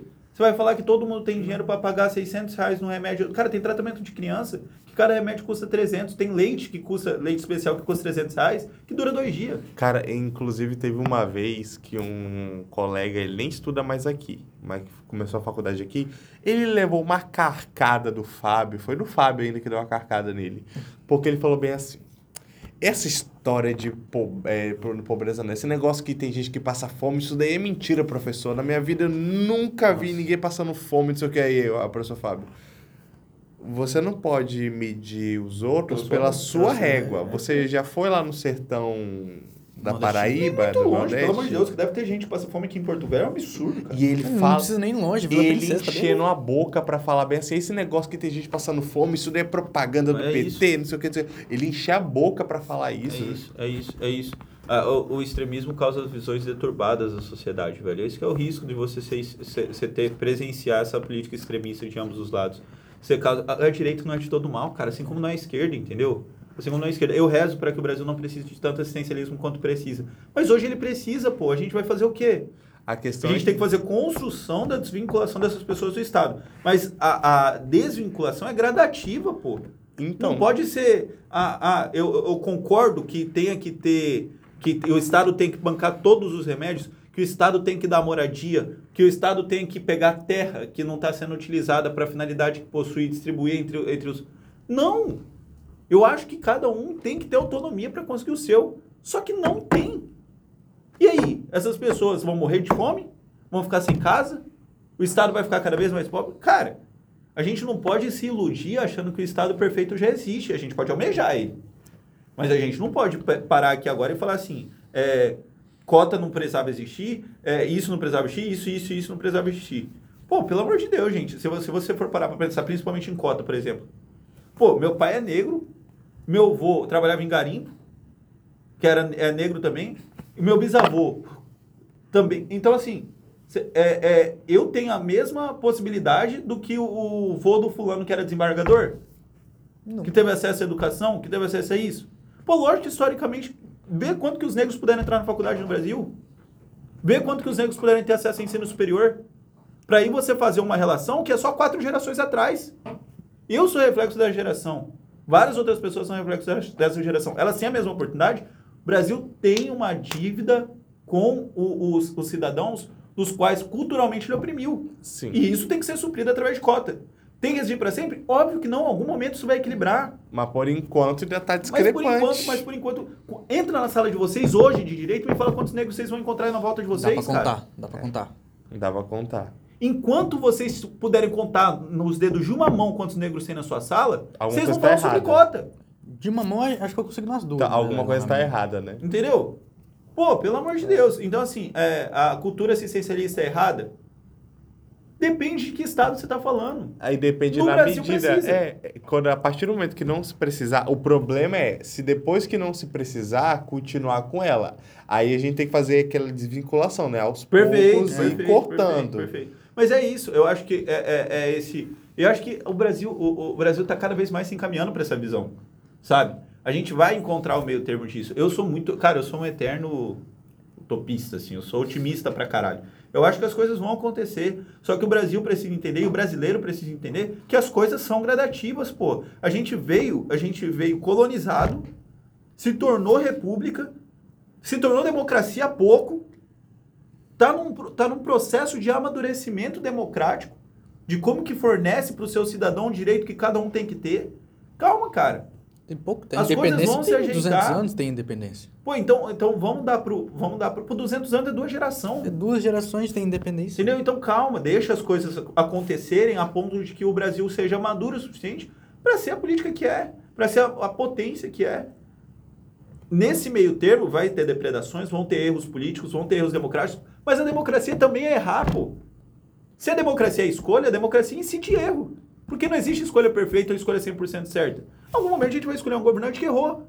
Deu outra. Tem uma autarquia, o cara erra, mas ele continua errando Exatamente. enquanto ele estiver no poder. É o poder da gente poder escolher, errar, aprender com erro e mudar. Isso é democracia. Simplesmente é democracia. Então, é, é essa loucura de, de precisamos melhorar o Brasil para ontem. Cara, eu tenho nenhuma preocupação com isso. Sabe como que você, como que você muda de verdade mesmo o Brasil? Eu, na minha opinião particular, se tornando melhor profissional, se tornando melhor pai, se tornando melhor filho, se tornando melhor marido, devolvendo para a sociedade o bem que te fazem. Se todo mundo fizer isso, em algum momento o Brasil vai ser ótimo. Enquanto todo mundo fica nessa, cara, meu Deus, isso mesmo me arrepia, cara. Enquanto fica nessa de, ah, direita, esquerda, direita, esquerda, direita. Cara, volta para casa. Abraçou tua esposa hoje? Foi bem no teu trabalho? Devolveu para a sociedade algo do que ela te deu? A gente quer muito mudanças gigantescas e não arruma a própria cama, porra. É verdade. Ah, o Gandhi que falava, né? É, seja você mesmo a mudança que Exato, você quer ver no é mundo. isso. A gente fala muito de como é triste a falta de empatia social. Pô, você já foi pro seu irmão, pro um amigo seu que tava triste hoje, porque ele falou assim, irmão, tá precisando de alguma coisa? Pô, para, é, Madre Teresa de Calcutá, se não me engano, falava que é muito fácil amar o outro que tá longe. Amar o próximo é difícil. Amar seu irmão que te faz raiva todo dia é difícil. Agora, amar os jovens africanos que estão passando fome é muito fácil. Agora, você sair no semáforo, que aqui tem um cara com fome todo, todo semáforo, é muito difícil. Cara, isso daí é Então, muito então assim, real. pô, a gente fica tentando sempre mudar o contexto geral, porque precisa mudar o Brasil. Cara, calma, vamos. Se todos os brasileiros mudarem suas próprias vidas, começarem a evoluir no contexto, ainda mais nós que podemos fazer. Se a gente não depende da assistência do Estado, para de se preocupar com quem precisa. Faz a sua vida uma vida que não dependa. Até chegar um ponto que seus filhos também não vão depender, seus netos não vão depender, e aí vai chegar um ponto que a assistência, a assistência, a necessidade de assistência do Estado vai Vai ser chegar. necessário, né? Entendeu? É, é, é esse o meu ponto de vista, porque a gente fica numa discussão muito ampla e esquece que a discussão inicial tem que ser micro. Tem que ser sobre o seu conceito, sobre o que você está fazendo de mudança no seu nicho de trabalho, no seu nicho de estudo, no seu núcleo familiar, para daí você estender isso. Tem, tem um, um- um cara que fala, é, os jovens são muito impetuosos, né? muito inquietos, nós somos muito inquietos. E ele fala, o Chico Anísio falou, meu conselho para os jovens é envelheçam envelheçam. Cara, a gente tem que esperar a vida nossa passar, aprender com a vida, é, é, cuidar das nossas, das nossas vidas, das nossas carreiras. A melhor coisa que você pode fazer pelo mundo é ser um cara bem sucedido. É ter uma família bem sucedida. A gente acabou de falar sobre os reflexos familiares. Se você quiser mudar o mundo, mas sua família for uma merda, você está acabando de causar reflexo negativo para a sociedade de novo. Aí entra uma coisa que a gente até conversou um pouco no dia do evento, eu, você e o Dr. Vinícius, que também tem muita influência, por exemplo, dessa, dessa era digital, que você vê fulano com 20 e poucos anos, bem sucedido, Uhum. rico, 30 anos empresário, não sei o quê, falando na ONU. Grau começa- comparativo, né? É, fica se comparando com pessoas que, tipo assim, cara, só pra começar, o ponto de partida dele foi extremamente outro, mas você se cobra de querer estar naquele... É, que- querendo se cobrar com o cara que fez 18 anos, o pai deu 100 mil pra investir e já Ou, tá rico ou às hoje, vezes tá nem o pai deu, mas o moleque acertou uma cartada de uma oportunidade que ele tava no lugar certo na hora certa. É, É, E deu, sorte. e deu, e deu isso. É a vida. Tá? Aí, aí fica mais também, às vezes fica uma pressão social É, muito... porque- é, é aquela pressão de, tipo, preciso ganhar dinheiro. É, Preciso ganhar dinheiro. Minha família precisa, de, precisa eu preciso ganhar dinheiro pra minha família. Envelheçam, cara, é isso. Envelheçam, curtam as próprias vitórias. Cada degrau de cada mês que vocês vencerem, por exemplo, esse, esse, esse episódio é uma vitória. A gente conseguiu construir mais um podcast, esse podcast vai nos criar notoriedade e vai nos criar uma perspectiva de sucesso futuro. Daí, daqui a pouco, vocês vão conseguir o primeiro emprego baseado numa experiência que vocês tiveram com outro advogado que deu emprego para vocês, que esteve aqui. E vocês conseguiram mais uma vitória baseada numa outra vitória que vocês tiveram. E a vida é assim, cara, é degraus. vai indo. Se você quiser subir a montanha e esquecer que na montanha vai ter que ter o primeiro passo, o primeiro degrau, esquecer de comemorar as pequenas vitórias, pô, já fui assim. Hoje, cara, eu vivo agradecendo a cada pix que entra de um cliente. Cara, isso daí, é eu, tô, eu comecei a ficar muito assim depois que eu comecei a lançar os livros. Cada um que é vendido não é nem pelo dinheiro, é por saber que é mais uma pessoa que tá lendo. Tá escalando, tá escalando, o negócio é isso, cara.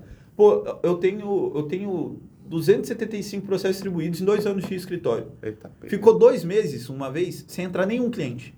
Nenhum cliente.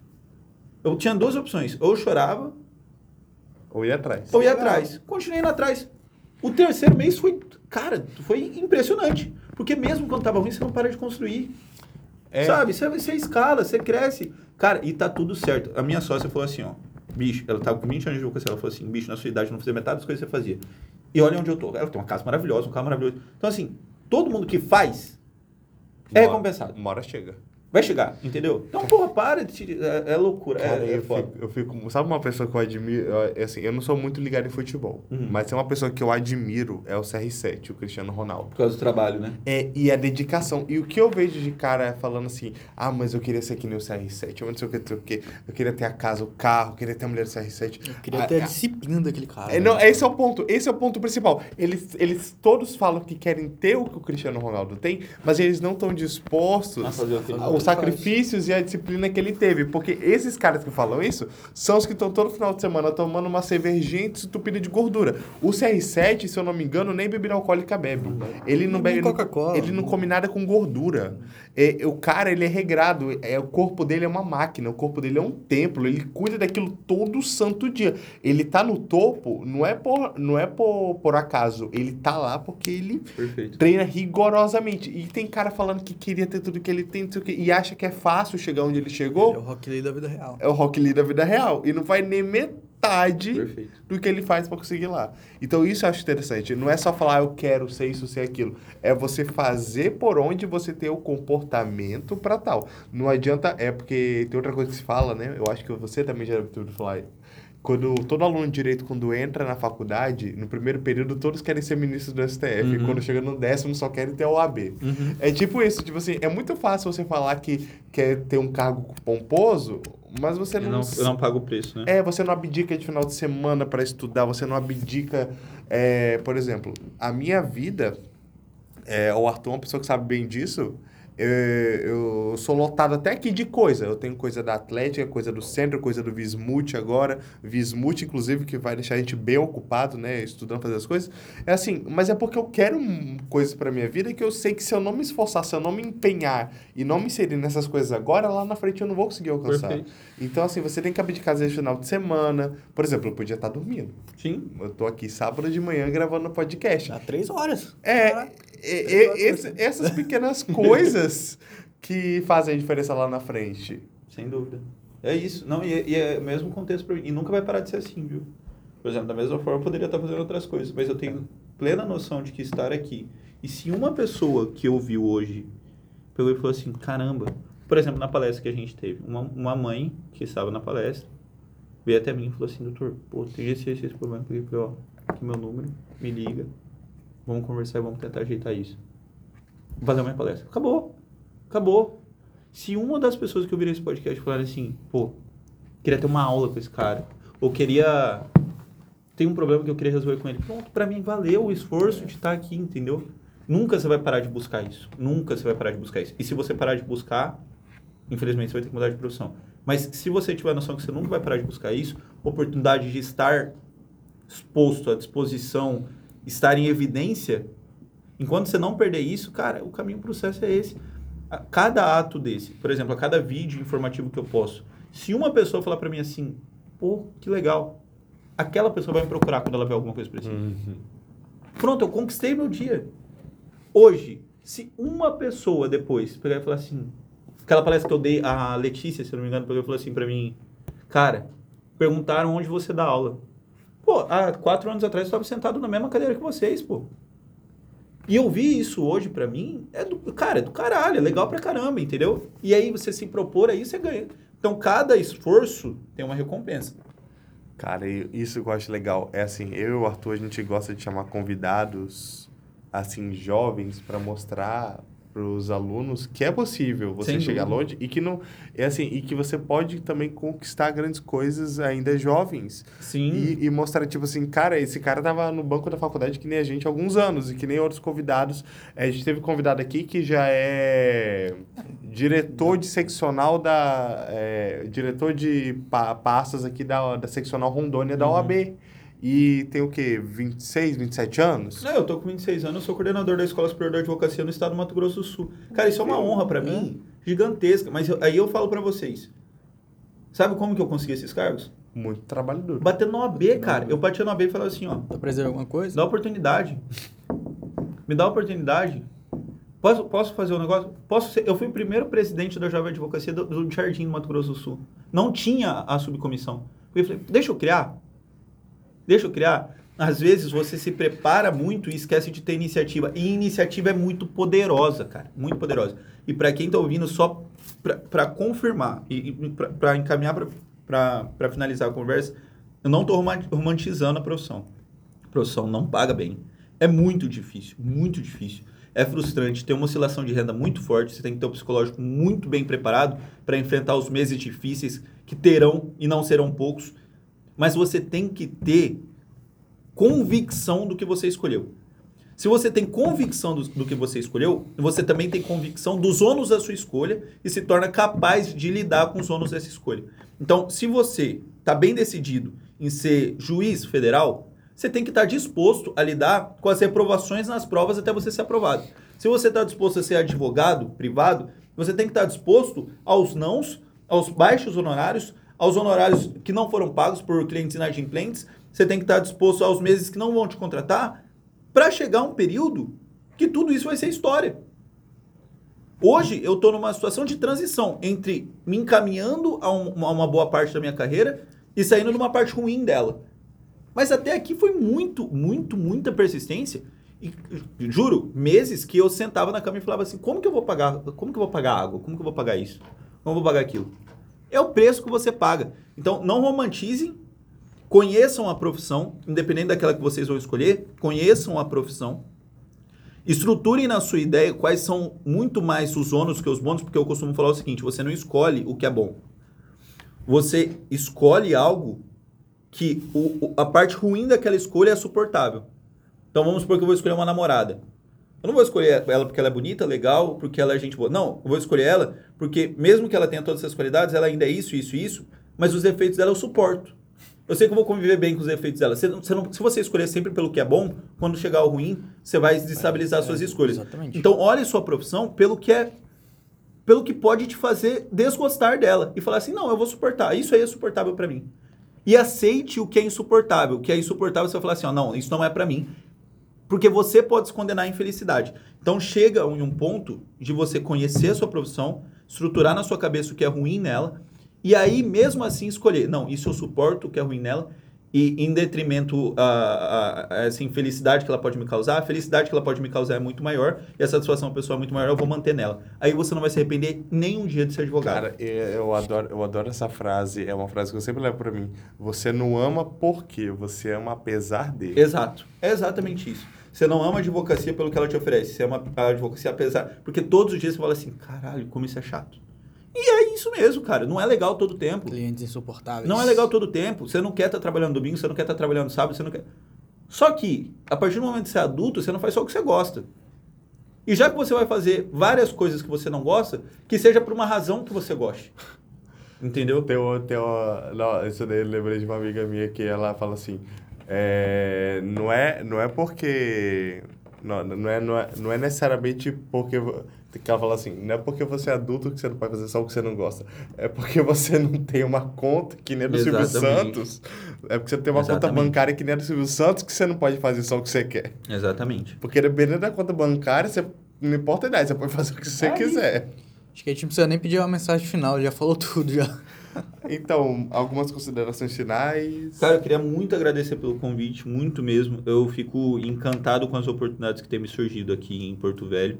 Principalmente com a oportunidade de conhecer a faculdade, conhecer o diretório acadêmico, estar aqui numa segunda oportunidade em menos de um mês, para poder trazer um pouco de conhecimento para vocês, fazer o que eu gosto muito, que é, de novo, como eu disse no início, me colocar na, na posição de, de explicador, de compartilhar e de, de trocar informação. Para minha vida é uma eterna mesa de bar. Eu adoro estar onde estou agora. E eu acho que é um pouco disso, né? É, o, o- Cortella ele fala, ele fala sobre isso, sobre o- como, como seria a definição de um momento feliz, que é aquele momento que você não gostaria que acabasse. Eu tinha um compromisso às nove, acabei de mandar mensagem desmarcando, porque para mim é, eu estava feliz onde estava, é um momento que eu não queria que acabasse. Infelizmente está chegando ao fim, mas já me disponho a uma outra oportunidade. Está à disposição do diretório, está mais próximo à universidade para poder aprender e acrescentar também com vocês com pouco conhecimento que eu tenho e dividir esses momentos que para mim são de extrema alegria, estar onde me sinto bem, estar fazendo o que me sinto bem fazendo. Espero que todos vocês tenham gostado também de ouvir esse, esse episódio. Espero que todos vocês pensem e reflitam a respeito do que foi conversado e escolham muito mais do que carreiras promissoras financeiramente, que escolham carreiras que devolvam para a sociedade e deem para você algo que você se orgulhe de fazer. Que no final das contas é isso que é advocacia. Por mais que não seja é, no início algo que te dê extrema renda, nada vai pagar o olhar de um senhor que você acabou de conceder aposentadoria. Nada vai dar, vai dar para você mais prazer do que uma mãe te abraçando, agradecendo por ter conquistado alimento digno para o filho. Nada vai, vai, vai te engrandecer mais do que uma mãe te abraçar e, e, e te falar, pô, você acabou de conseguir a liberdade do meu filho. Então, assim, é, a advocacia, ela é honrada. E é assim que deve ser a advocacia. Visto com honradez, com muita, muita fidelidade, lealdade ao trabalho, que é, que é excepcional. Eu dedico a vocês um excelente curso, eu sei que vocês estão começando, dedico a vocês um excelente curso e me coloco à disposição, tanto pelas minhas redes sociais quanto pelo- pelo meu contato pessoal, a, ajudar vocês naquilo que eu puder. Muito obrigado pelo convite, bom dia para todos. Nós que agradecemos imensamente, cara. Muito a gente sabe que você tá obrigado. corrido em Porto Velho. E esse tempinho que você ficou aqui foi muito bom, realmente. Esse, Cara- episódio, esse episódio ficou muito bom. Né? Rendeu, eu falei, esse negócio rende. Ainda bem que a gente tinha o estúdio até meio-dia. Então, gente. Vamos É, ficando por aqui então, então. essa semana. Tivemos um pequeno hiato de duas semanas aí pra organização. Mas agora já voltamos. Em compensação, estamos soltando um episódio que compensa uns dois. trabalhos. Cara, foi muito bom. Então é isso. Bom dia, boa tarde, boa noite a todos que estão assistindo. E até o próximo episódio do Canal de Podcast. Valeu, rapaziada.